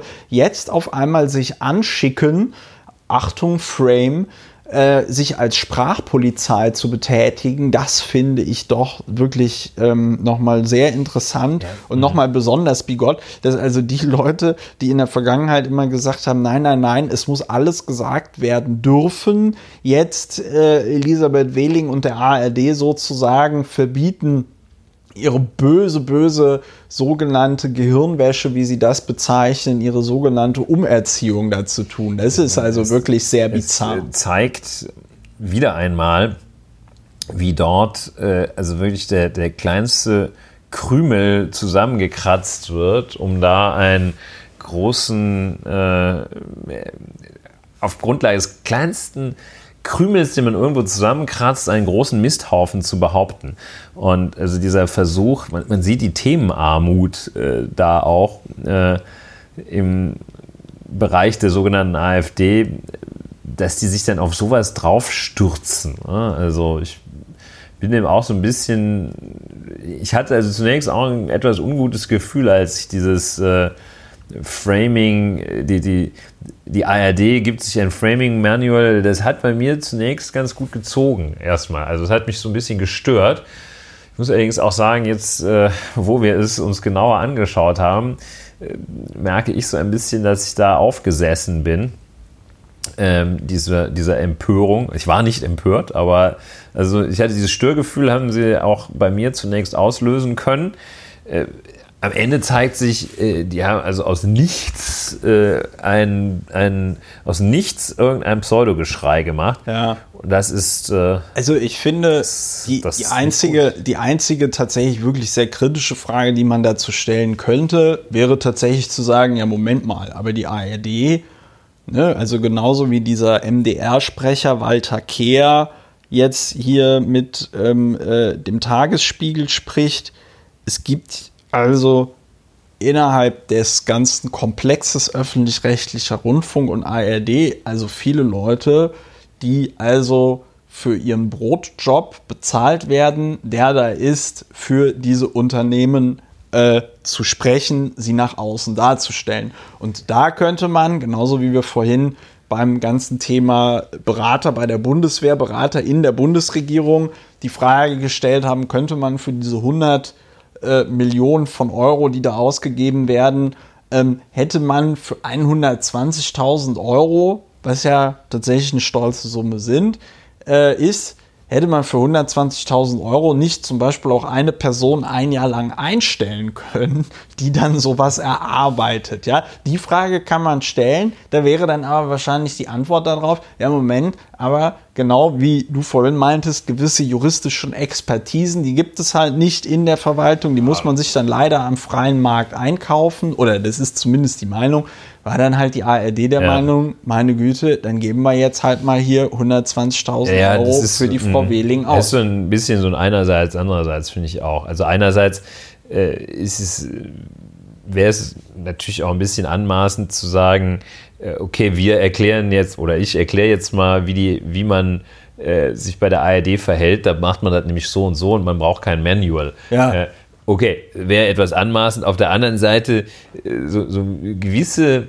soll man sagen, also so ein bisschen die Augenbrauen nach oben schiebt es einem ja schon, wenn so, eine, wenn so ein Laden, wo jetzt wirklich, also mehr Kommunikationsprofis arbeiten in, eigentlich in keinem Laden äh, in Deutschland. Vielleicht beim WDR oder so, aber das ist ein Teil von dem Ganzen. ja. ähm, also da arbeiten Massen von Sprach- und Kommunikationsprofis von Journalisten. und was kaufen die sich ein? Äh, ja, so den Rat eines Kommunikationsprofis. Also ja, schon ein bisschen komisch, Gle aber ich meine. Gleichzeitig, es gibt ja auch diesen, diesen schönen Spruch, den ich jetzt nicht mehr zusammenkriege, äh, man glaubt nicht dem Propheten im eigenen Land ja. oder irgendwie so. Ne? Das ist natürlich, wenn da sich jetzt der Walter der Walter Kehr hätte sich wahrscheinlich auch hinsetzen können mit seinen Kolleginnen und Kollegen von, dem, von der Pressestelle des MDRs und sich mal auch überlegen können, okay, wie kann sich die ARD jetzt nach außen transportieren? Das gut, aber es ist schon aber gut, dann, wenn das mal ein anderer sich anschaut. Genau, dann, das wäre ja genau der Punkt gewesen, aber dann hätte es wahrscheinlich irgendjemanden beim WDR gegeben, der kennt den Walter noch von früher und findet den ganz doof und deswegen sagt er dann immer, ah, nee, komm, wenn das vom Walter ist, dann kann das ja eh nichts dann äh, sein und so. Also will damit nur sagen, ähm, das ist dann natürlich auch oft die Krux und der Grund, warum man sich solche Beraterinnen und Berater von außen holt, weil man weiß, okay, natürlich wissen auch die Mitarbeiterinnen und Mitarbeiter unseres, weiß ich nicht, Unternehmens, unserer öffentlich-rechtlichen Rundfunkanstalt, dass es diese und jene Probleme gibt. Leider hört man erst zu, wenn man jemandem von außen richtig viel Asche bezahlt, ähm, weil das anscheinend nochmal irgendwie ja. motiviert oder die Wertigkeit des Produktes erhöht. Ja, kostet nichts, kann nicht, kann nicht gut sein. Genau, ne? genau. Ja. Sollen wir noch, haben wir noch ein Thema? Oder? Ja, also ich meine, wir wollten noch ähm, wir wollten noch über das Bundesverfassungsgericht und den ähm, Wahlrechtsausschuss. Ja, das haben wir so oft, habe hab ich so, haben wir so oft, habe ich so oft äh, erwähnt. Äh, ja, machen wir das doch noch. Weil das passt auch ganz gut in, äh, in den Komplex äh, Ungeheuerlichkeiten im Wandel der Zeit. Ähm, äh, ein Phänomen, eine Entscheidung des Bundesverfassungsgerichts aus der vergangenen Woche, das kluge Bundesverfassungsgericht, ähm, musste sich, äh, der zweite Senat, ähm, hat sich mit einer Angelegenheit befasst, äh, wo ich glaube, eine Gruppe von acht Personen, die ähm, in äh, psychiatrischen Krankenhäusern untergebracht äh, Straftäter sind. Also im, im, äh, heißt das nicht Maßregelvollzug? Nein, äh, ja, äh, doch, ja, heißt das. Äh, die im Maßregelvollzug untergebracht äh, waren äh, und äh, ähm, diese Gruppe von acht Leuten wurde weitergebildet aus äh, Menschen, für die ein äh, vollständiger Amtsvormund bestellt war.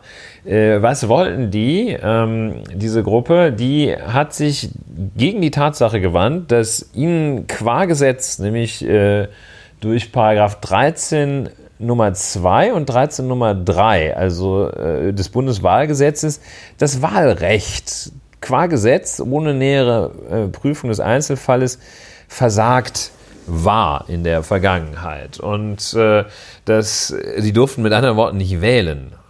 Und Weil sie im Maßregelvollzug weil sie im Maßregelvollzug waren, die eine Gruppe, weil sie äh, für sie und weil sie unter gerichtliche Betreuung gestellt waren, die andere Gruppe. Ja? Die im Maßregelvollzug, das sind diejenigen, die eine Tat im Zustand der Schuldunfähigkeit begangen haben, für die sie äh, deshalb nicht verurteilt worden sind und wegen äh, äh, Aber schuldunfähig, Entschuldigung. Mhm. Schuldunfähig aufgrund einer, einer psychischen Erkrankung. Also jetzt nicht schuldunfähig wegen 10 Promille, sondern. oder kann auch sein. Ah, okay. Ja, also äh, man spricht nur vom Zustand der Schuldunfähigkeit.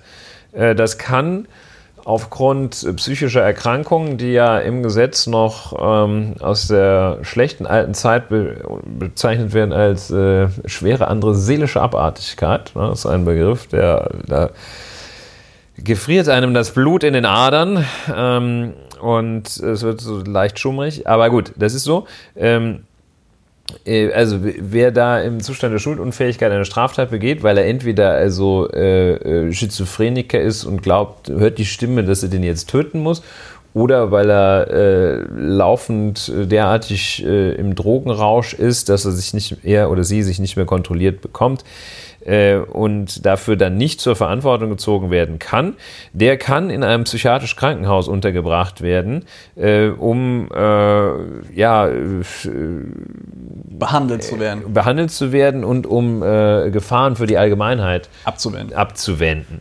Äh, Die andere Gruppe, das ist so eine zivilrechtliche Betreuung, wenn man es nicht schafft, äh, seine, ähm, seine Angelegenheiten selbst zu regeln.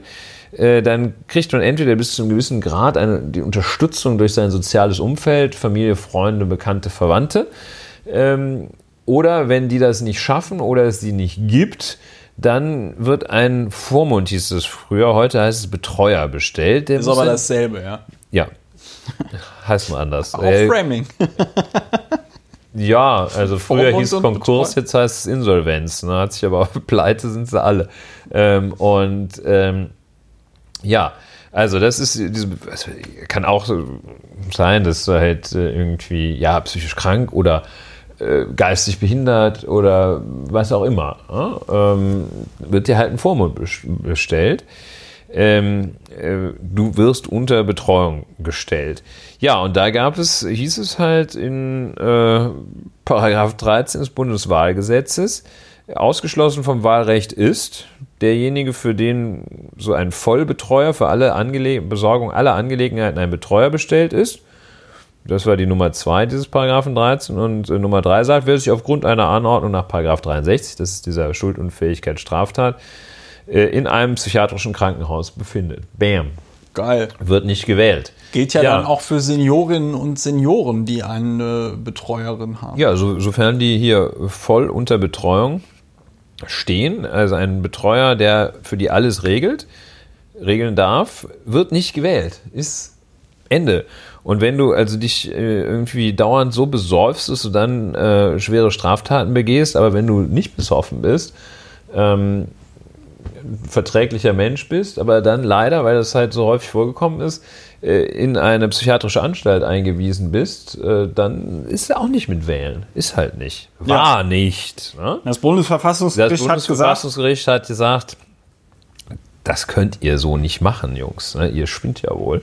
Ähm, also ihr spinnt ja wohl, haben die nicht gesagt, aber äh, das Bundesverfassungsgericht hat gesagt, äh, das ist so eine, so eine allgemeine Regelung ähm, bei den Betreuten äh, und ähm, bei den, ähm, bei den äh, schuldunfähigen Straftätern, das kann man so allgemein ja nicht sagen. Ja? Man kann jetzt nicht da- damit, da sind äh, mehr als 80.000 Personen von betroffen. ja, Äh, das kann man nicht sagen, dass sie alle nicht, nicht wahlfähig sind, ne? dass sie alle kein äh, aktives Wahlrecht haben, dass sie nicht teilnehmen können.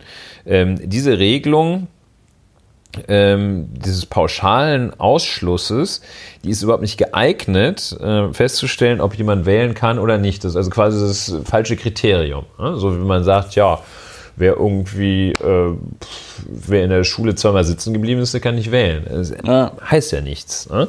Und äh, das haben die gesagt. Und dann ähm, haben die gesagt, also gerade bei dieser Vormundschaft, Betreuung, hängt es ja auch nur vom Zufall ab, ob sich da jetzt einer, ob da einer so durch sein persönliches Netz aufgefangen wird. Ja. Äh, oder ob er halt nicht aufgefangen wird, denn wenn er aufgefangen wird, wird kein Betreuer bestellt, sondern macht es die Ehefrau, der Ehemann, Mutter, Vater, Kind äh, kümmern Ja. sich da.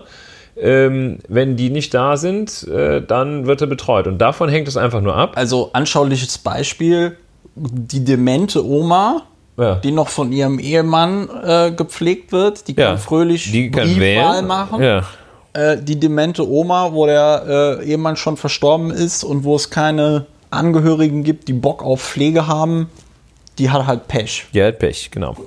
So. Also hatte. nicht gut, aber Ja, hatte. Und da hat es, haben die halt, ich fand es, also warum, was finde ich das Erstaunliche daran, ähm, dass das bis äh, in der, bis vergangene Woche, also ich finde das Erstaunliche daran, dass ich das nicht wusste, das klingt jetzt ein bisschen doof, aber ähm, das war so im Verborgenen, hat sich keine Sau drum gekümmert ja. äh, ist ein, eine absolute Ungeheuerlichkeit, äh, dass man da einfach sagt, kommt ihr nicht, baf, ähm, eine Truppe, die keine, keine echte Lobby hat. Ne? Und ähm, da gab es dann also mutige Menschen, die sich diesem, äh, mutige, also tatkräftige Menschen, die sich diesem Thema angenommen haben und äh, haben also eine der so der krassen äh, einen, einen der vielen wahrscheinlich vorhandenen sichtbaren oder unsichtbaren krassen Missstände beseitigt. Ähm, ein bisschen sichtbar war das, weil äh, schon seit Ende, des, äh, Ende November des vergangenen Jahres gab es, äh, hatten die Spitzenpolitiker der Koalitionsfraktion, so heißt es, äh, sich geeinigt, das zu ändern. Aber ähm, so heißt es weiter, sagt Eva Högel, Ja. möglicherweise nächste Bundesjustizministerin, ähm, sagt, ähm, die Spitze der Unionsfraktion habe es bislang verhindert, dass da eine Neuregelung geschehen würde. Also es ist auch, ist auch wirklich peinlich. Ne? Das haben die also sehenden Auges äh, einfach so geschehen lassen. Man hat mal 80.000 Leuten das Wahlrecht entzogen. Ja, das mit dem Wahlrecht ähm, ist eh eine etwas komische Geschichte.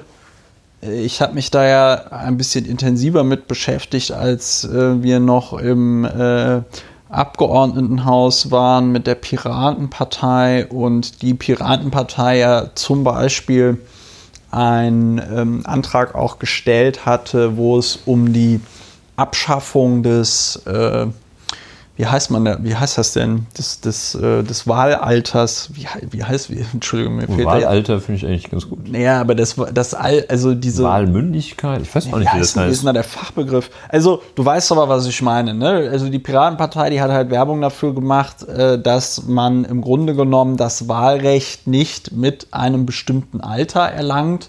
Wahlalter, also ich ja, das auch keinen. Wahlalter nicht mit einem bestimmten ja, Alter erlangt, sondern dass man das Wahlrecht davon abhängig macht, ob denn jetzt eine Person in der Lage ist, aufs Amt zu laufen und zu sagen, ich möchte wählen gehen. Damit haben wir jetzt nicht gemeint, also nicht diesen unsäglichen Zustand wie in den USA, wo man sich also für jede Wahl ähm, registrieren muss, wobei es da mittlerweile ähm, jetzt wohl auch einige Bundesstaaten gibt, die eine irgendwie Automatic Voter Registration machen, sondern dass du eben einmal aufs Amt läufst mit, weiß ich nicht, fünf Jahren, zehn Jahren, 13 Jahren und dort selbstständig gegenüber dem Amt sagst, liebe Leute, ich würde gerne wählen. Ne?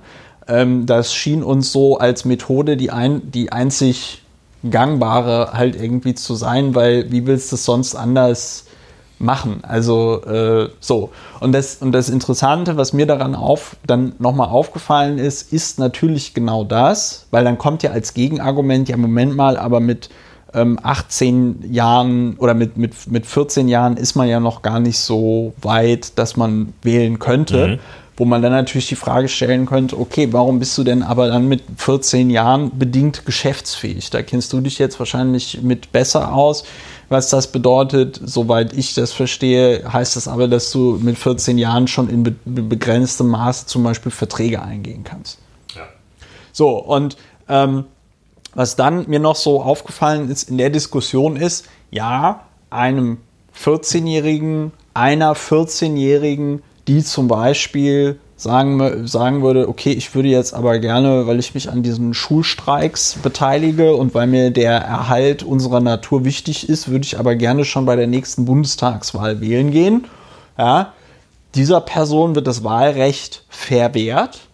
Gleichzeitig darf eine demente Oma, die wir jetzt hier schon als Beispiel hatten, noch fröhlich weiter wählen. Auch per Briefwahl, wo du natürlich die Frage stellen kannst, okay, wer füllt denn da die, äh, den Wahlzettel jetzt genau aus? Ne? Füllt sie den aus? Füllt den äh, der Opa aus? Füllt den sonst wer aus? Ne? Und ähm, das sind alles so komische Sachen beim Wahlrecht, wo man sich tatsächlich die Frage stellen kann, okay, ähm, sollte da nicht auch vor allen Dingen der Bundesgesetzgeber mal ein bisschen mehr Mut wagen und dort einige Sachen ein bisschen ähm, klarer stellen, weil äh, es gibt ja auch keine zum Beispiel Prüfung. Ne? Also man sagt einerseits, ja, das ist ja mit 18 hast du eine gewisse geistige Reife. Ist ja auch eine Fiktion. Ist eine Fiktion, wenn man sich viele 18-Jährige ähm, anguckt, andere 18-Jährige zum Beispiel nicht. Wenn man sich zum Beispiel die äh, Greta Thunberg anguckt, die 16, macht auf mich mit 16 einen deutlich reiferen Eindruck als viele äh, Bundesverkehrsminister der letzten äh, Jahre. Nein, aber ähm, wenn du jetzt Leute bei der Bundestagswahl an der Wahlurne fragen würdest, wofür ist die Erststimme und äh, wofür ist die Zweitstimme und das zu einem Kriterium machen würdest, ob man wählen äh, darf oder nicht, dann müsstest du viele Leute wahrscheinlich wieder ähm, äh, nach Hause äh, schicken und sagen, okay, darfst du in vier Jahren nochmal kommen. Das heißt, man testet das an ganz, ganz vielen Stellen eben nicht das mit den, wie du gesagt hast, 18 Jahren bezüglich oder beziehungsweise der geistigen Reife, das ist eben eine Fiktion. Ähm, führt übrigens auch dazu, so war das zum Beispiel bei mir, ähm, meine erste Bundestagswahl fand natürlich nicht mit 18 statt, sondern ähm, später, weil ich äh, dann eben zu spät 18 äh, wurde, was dann auch bedeuten kann, dass Leute zum ersten Mal im schlimmsten Fall erst mit 22 wählen. Ja?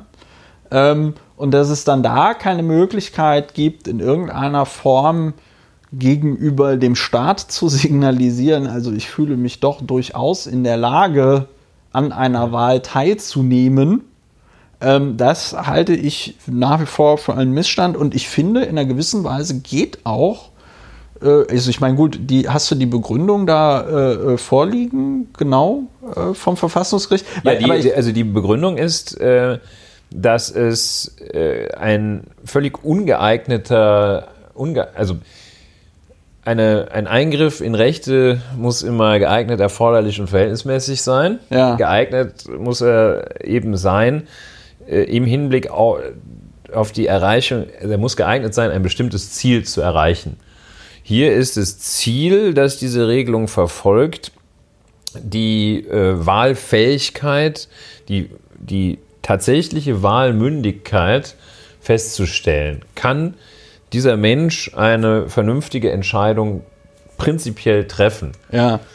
Und das ist Ziel. Und da hat das Bundesverfassungsgericht gesagt, es ist kein geeignetes Mittel, diese Aussage zu treffen, kann nicht, indem man nur darauf abstellt, ob er jetzt äh, unter Betreuung steht und äh, nur darauf abstellt, äh, ob ähm, die Person in eine psychiatrische Anstalt eingewiesen ist wegen Begehung einer Straftat im Zustand der Schuldunfähigkeit.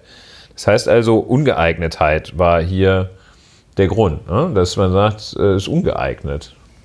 Ja, und ich finde, das geht dann aber schon tatsächlich. Es ist jetzt interessant, aber da müsste wahrscheinlich, also ich spinne das jetzt gerade nur noch mal ein bisschen weiter.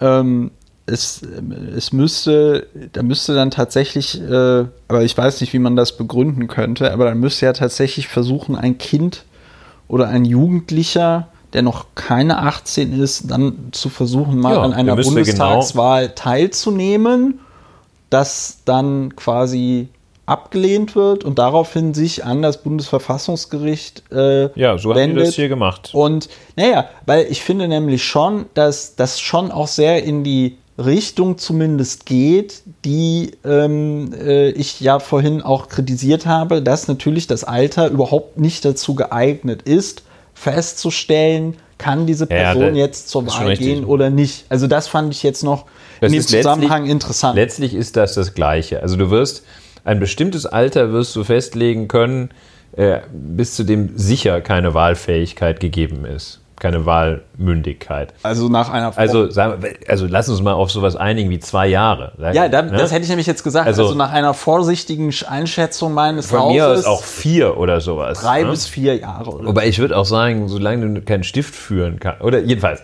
Whatever. Also irgendwo da im Bereich, äh, von mir aus, also irgendwo unter 10 wird man einen sicheren, vielleicht unter 5, aber also jedenfalls in diesem Bereich wird man, wird man absoluten Konsens herstellen können. Ja. Geht halt nicht. Ne? Also solange du noch gestillt wirst, gehst du nicht zur Wahl. ähm, und ähm, aber dann wird es natürlich schwierig. Genauso mit der Geschäftsfähigkeit. Natürlich gibt es da irgendeinen 15-Jährigen, der schon in seiner Garage Computer äh, entwickelt. Ähm, warum soll der nicht in eigener Verantwortung auch da einen Drucker kaufen oder sowas? Ne? ja. Ähm, also, das heißt, äh, irgendwann ähm, ist es kein geeignetes Abwägungs-, kein geeignetes Kriterium, um festzustellen zu können, ob die Person in der Lage ist, an diesem Kommunikationsprozess zwischen Volks, Volk und Staatsorgan, wie das Bundesverfassungsgericht gesagt hat, teilzunehmen. Das kann man nicht einfach nur am Alter festmachen, genauso wie man es nicht daran festmachen kann, allein, ob jemand unter Betreuung steht oder nicht. Äh, Insofern wäre natürlich in einer idealen Welt, würde es ein, das ist natürlich dann die Frage, mit welchem Mittel stellt man das fest? Welche Kriterien sind das? Also man muss schreiben können, würde ich sagen, lesen und schreiben, weil sonst, äh, äh, Nee. man muss jedenfalls, äh, ja, also, Also- siehst du, da, da wird es schon schwierig. Also man muss schön, den Kriterienkatalog aufstellen, der geeignet ist, diese Wahlmündigkeit möglichst sicher festzustellen. Ähm, und es muss natürlich, es steht unter dem Vorbehalt des Möglichen, es muss irgendwie durchführbar sein. ne? Du kannst, also wenn du erstmal 80 Millionen Wahltests machen musst, dann äh, kannst du halt nicht mehr richtig wählen. So, sodass man vielleicht sagt, okay, es, irgendwo muss ja so ein Schnitt gemacht werden, dass du irgendwie ab 14 fängst du an. So, da kannst du mit Sondergenehmigung, so wie du auch mit 16 einen Führerschein machen kannst in bestimmten Fällen. So, und dann machst du einen Test, ja. Ja, nö, aber da würde ich, da würde ich zum Beispiel die Kriterien, und da ist doch mal schön, dass wir da äh, nicht einer Meinung sind. Ähm, ich würde die Kriterien dort viel lascher setzen. Erstens, lesen und schreiben. Es gibt wie viele Analphabeten in Deutschland? 5 Millionen, 6 Millionen oder so? Roundabout? Ja, wie würdest du sie denn setzen? Naja, ich würde tatsächlich, das hatte ich ja vorhin schon gesagt, das Kriterium so setzen, wenn du in der Lage bist, alleine aufs Amt zu gehen, also meinetwegen auch noch mit Unterstützung deiner Eltern, weil die dich dahin gefahren haben oder so, ja.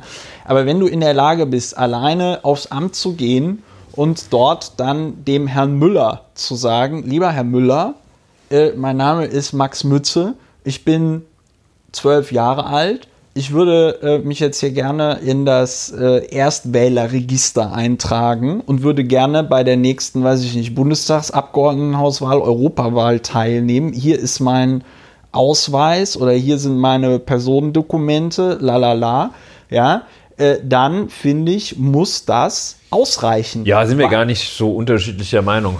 Okay. Also, Weil, äh, äh, also weder, ich finde, weder, ähm, weder Lesen und Schreiben kann ein Kriterium sein, noch kann ein bestimmtes Alter ein Kriterium sein. Das einzige, in meinen Augen, wichtige Kriterium ist tatsächlich die Selbstständigkeit, weil du auch von niemandem in der Wahlkabine, also ich meine, Du musst halt aufpassen, dass da nicht der, der Vater, die Mutter, der Opa, der Bruder oder die Schwester den, den Stift führt. ja, aber Moment Muss halt mal. eine gewisse, ge- muss, muss eine gewisse Gewähr dafür haben, finde ich schon, dass da keine. Deswegen sage ich ja alleine und selbstständig. Aber ich meine, wenn du dir anguckst, ich weiß jetzt nicht, wie das bei dir im, im, im Haushalt war, aber es gibt natürlich auch äh, lebhafte Debatten darüber, wie, was wird gewählt. Ja, und dann äußern auch Familienmitglieder ihre Meinung darüber, was gewählt werden sollte. Ja, das also ist ja legitim. ich glaube zum Beispiel, dass meine Großmutter nie etwas anderes gewählt hat, als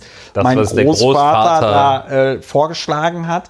Allerdings kann das schon sein, dass sie was anderes gewählt hat und dann einfach meinem Opa gesagt hat, ich habe auch, äh, weiß ich nicht, CDU gewählt oder was auch immer man auch. da gewählt hat. Ich weiß es nicht. DKP gewählt. Genau, ich, hab, ich, will, ich will nur damit sagen, der deutsche Gesetzgeber lässt ja auch, also ich finde nämlich, man kann auch dieses Argument, dass man die Stimme dann für irgendeinen Quatsch benutzen würde, auch nicht gelten lassen, weil der deutsche Gesetzgeber ja sehr viel Spielraum lässt, was ähm, es an Möglichkeiten gibt, äh, Parteien zu gründen. Ne? Also gibt irgendwie die Violetten, es gibt äh, die Autofahrerpartei, Ja, es es gibt ja- diese komische Büso-Bürgerrechtsbewegung Solidarität, die sich schon eher so im Bereich Sekte befindet.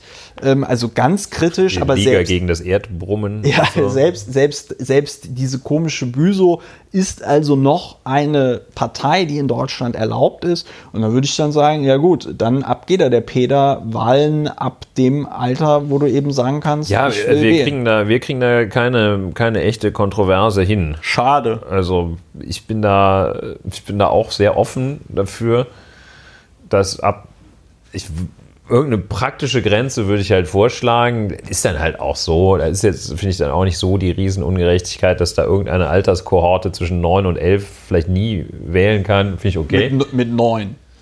Mit neun oder So, elf. also es sind vielleicht zwei, drei Detailfragen, aber vom im Grunde genommen finde ich, und das zeigt ja auch gerade Greta Thunberg, ähm, zeigt es ja, also die ist ja mit äh, 16, hat die ja ein äh, deutlich breiteres, äh, ein, ist ein viel reflektierteres Wesen mit 16 als viele mit 60.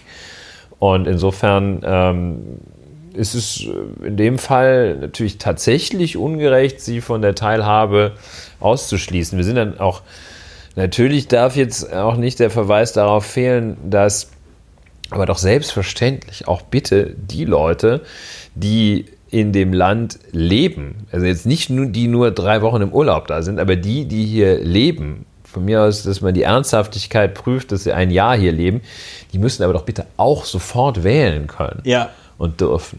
Ähm, das Ja. ist doch eine, das ist doch die klassische Vorenthalt, das Vorenthalten eines einer Teilnahme derjenigen, die teilnehmen, schon teilnehmen dürfen, zulasten derjenigen, denen die Teilnahme an Wahlen vorenthalten wird.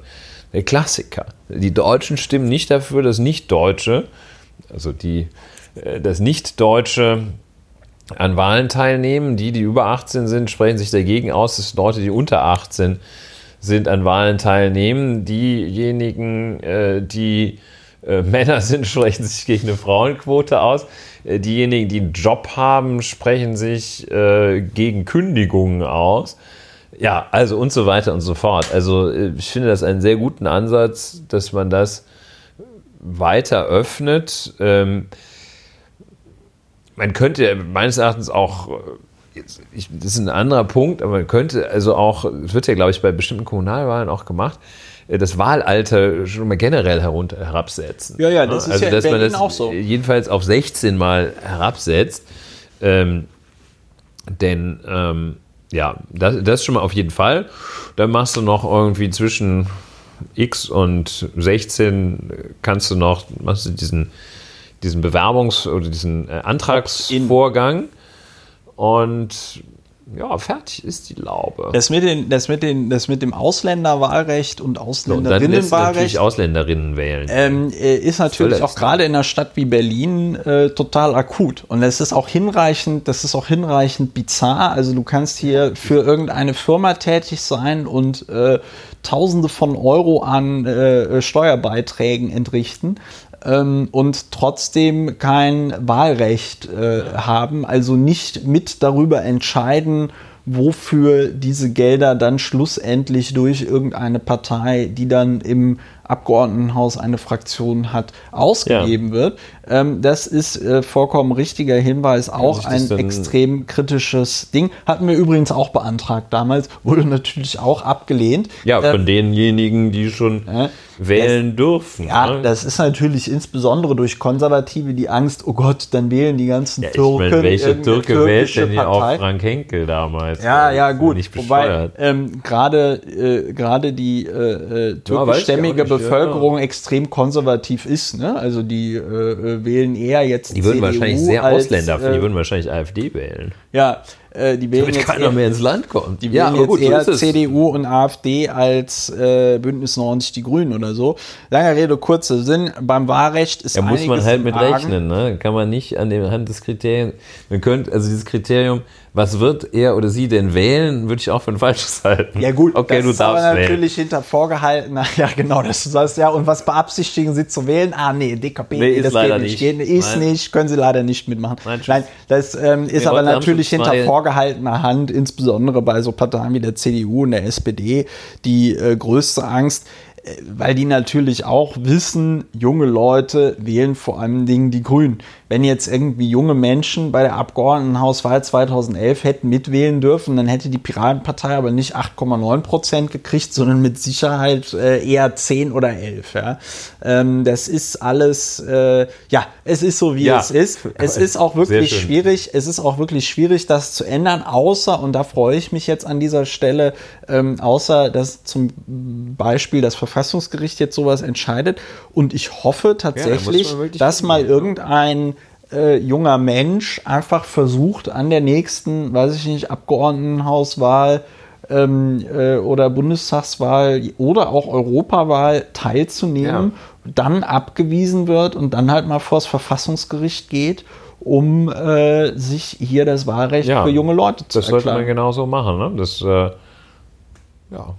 Könnten wir ja nochmal überlegen. Ich meine, jetzt die, die, die, die äh, Europawahl ist ja bald kann man das ja dann nochmal in Gang setzen. Ja. Ja, gut.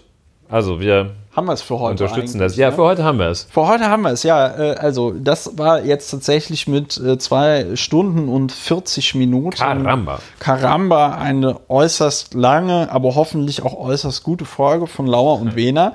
Äh, wir hoffen, dass es euch gefallen hat. Wir freuen uns immer über Feedback. Wir hoffen, dass ihr ein äh, schönes Wochenende oder eine schöne Woche habt. Ja, Wenn wer 16 ist und wählen möchte, kann sich auch melden. Wer 16 ist, ja, oder wer, nee, wer unter 16 wer, wer unter 16 ist und wählen möchte, kann kann sich äh, äh, melden. Muss ich aber selber melden, ne? Schon gleich selber melden, nicht durch Eltern melden. Nicht, ja, muss ich, muss ich selber melden. Und ähm, äh, ja, wir freuen uns über Feedback, wir freuen uns über eine gute Bewertung auf iTunes, wir freuen uns über ähm, äh, äh Daueraufträge äh, und wir freuen uns, wenn ihr uns die Treue haltet und dann alles Gute und ähm, tschüss. Tschüss, auf Wiedersehen.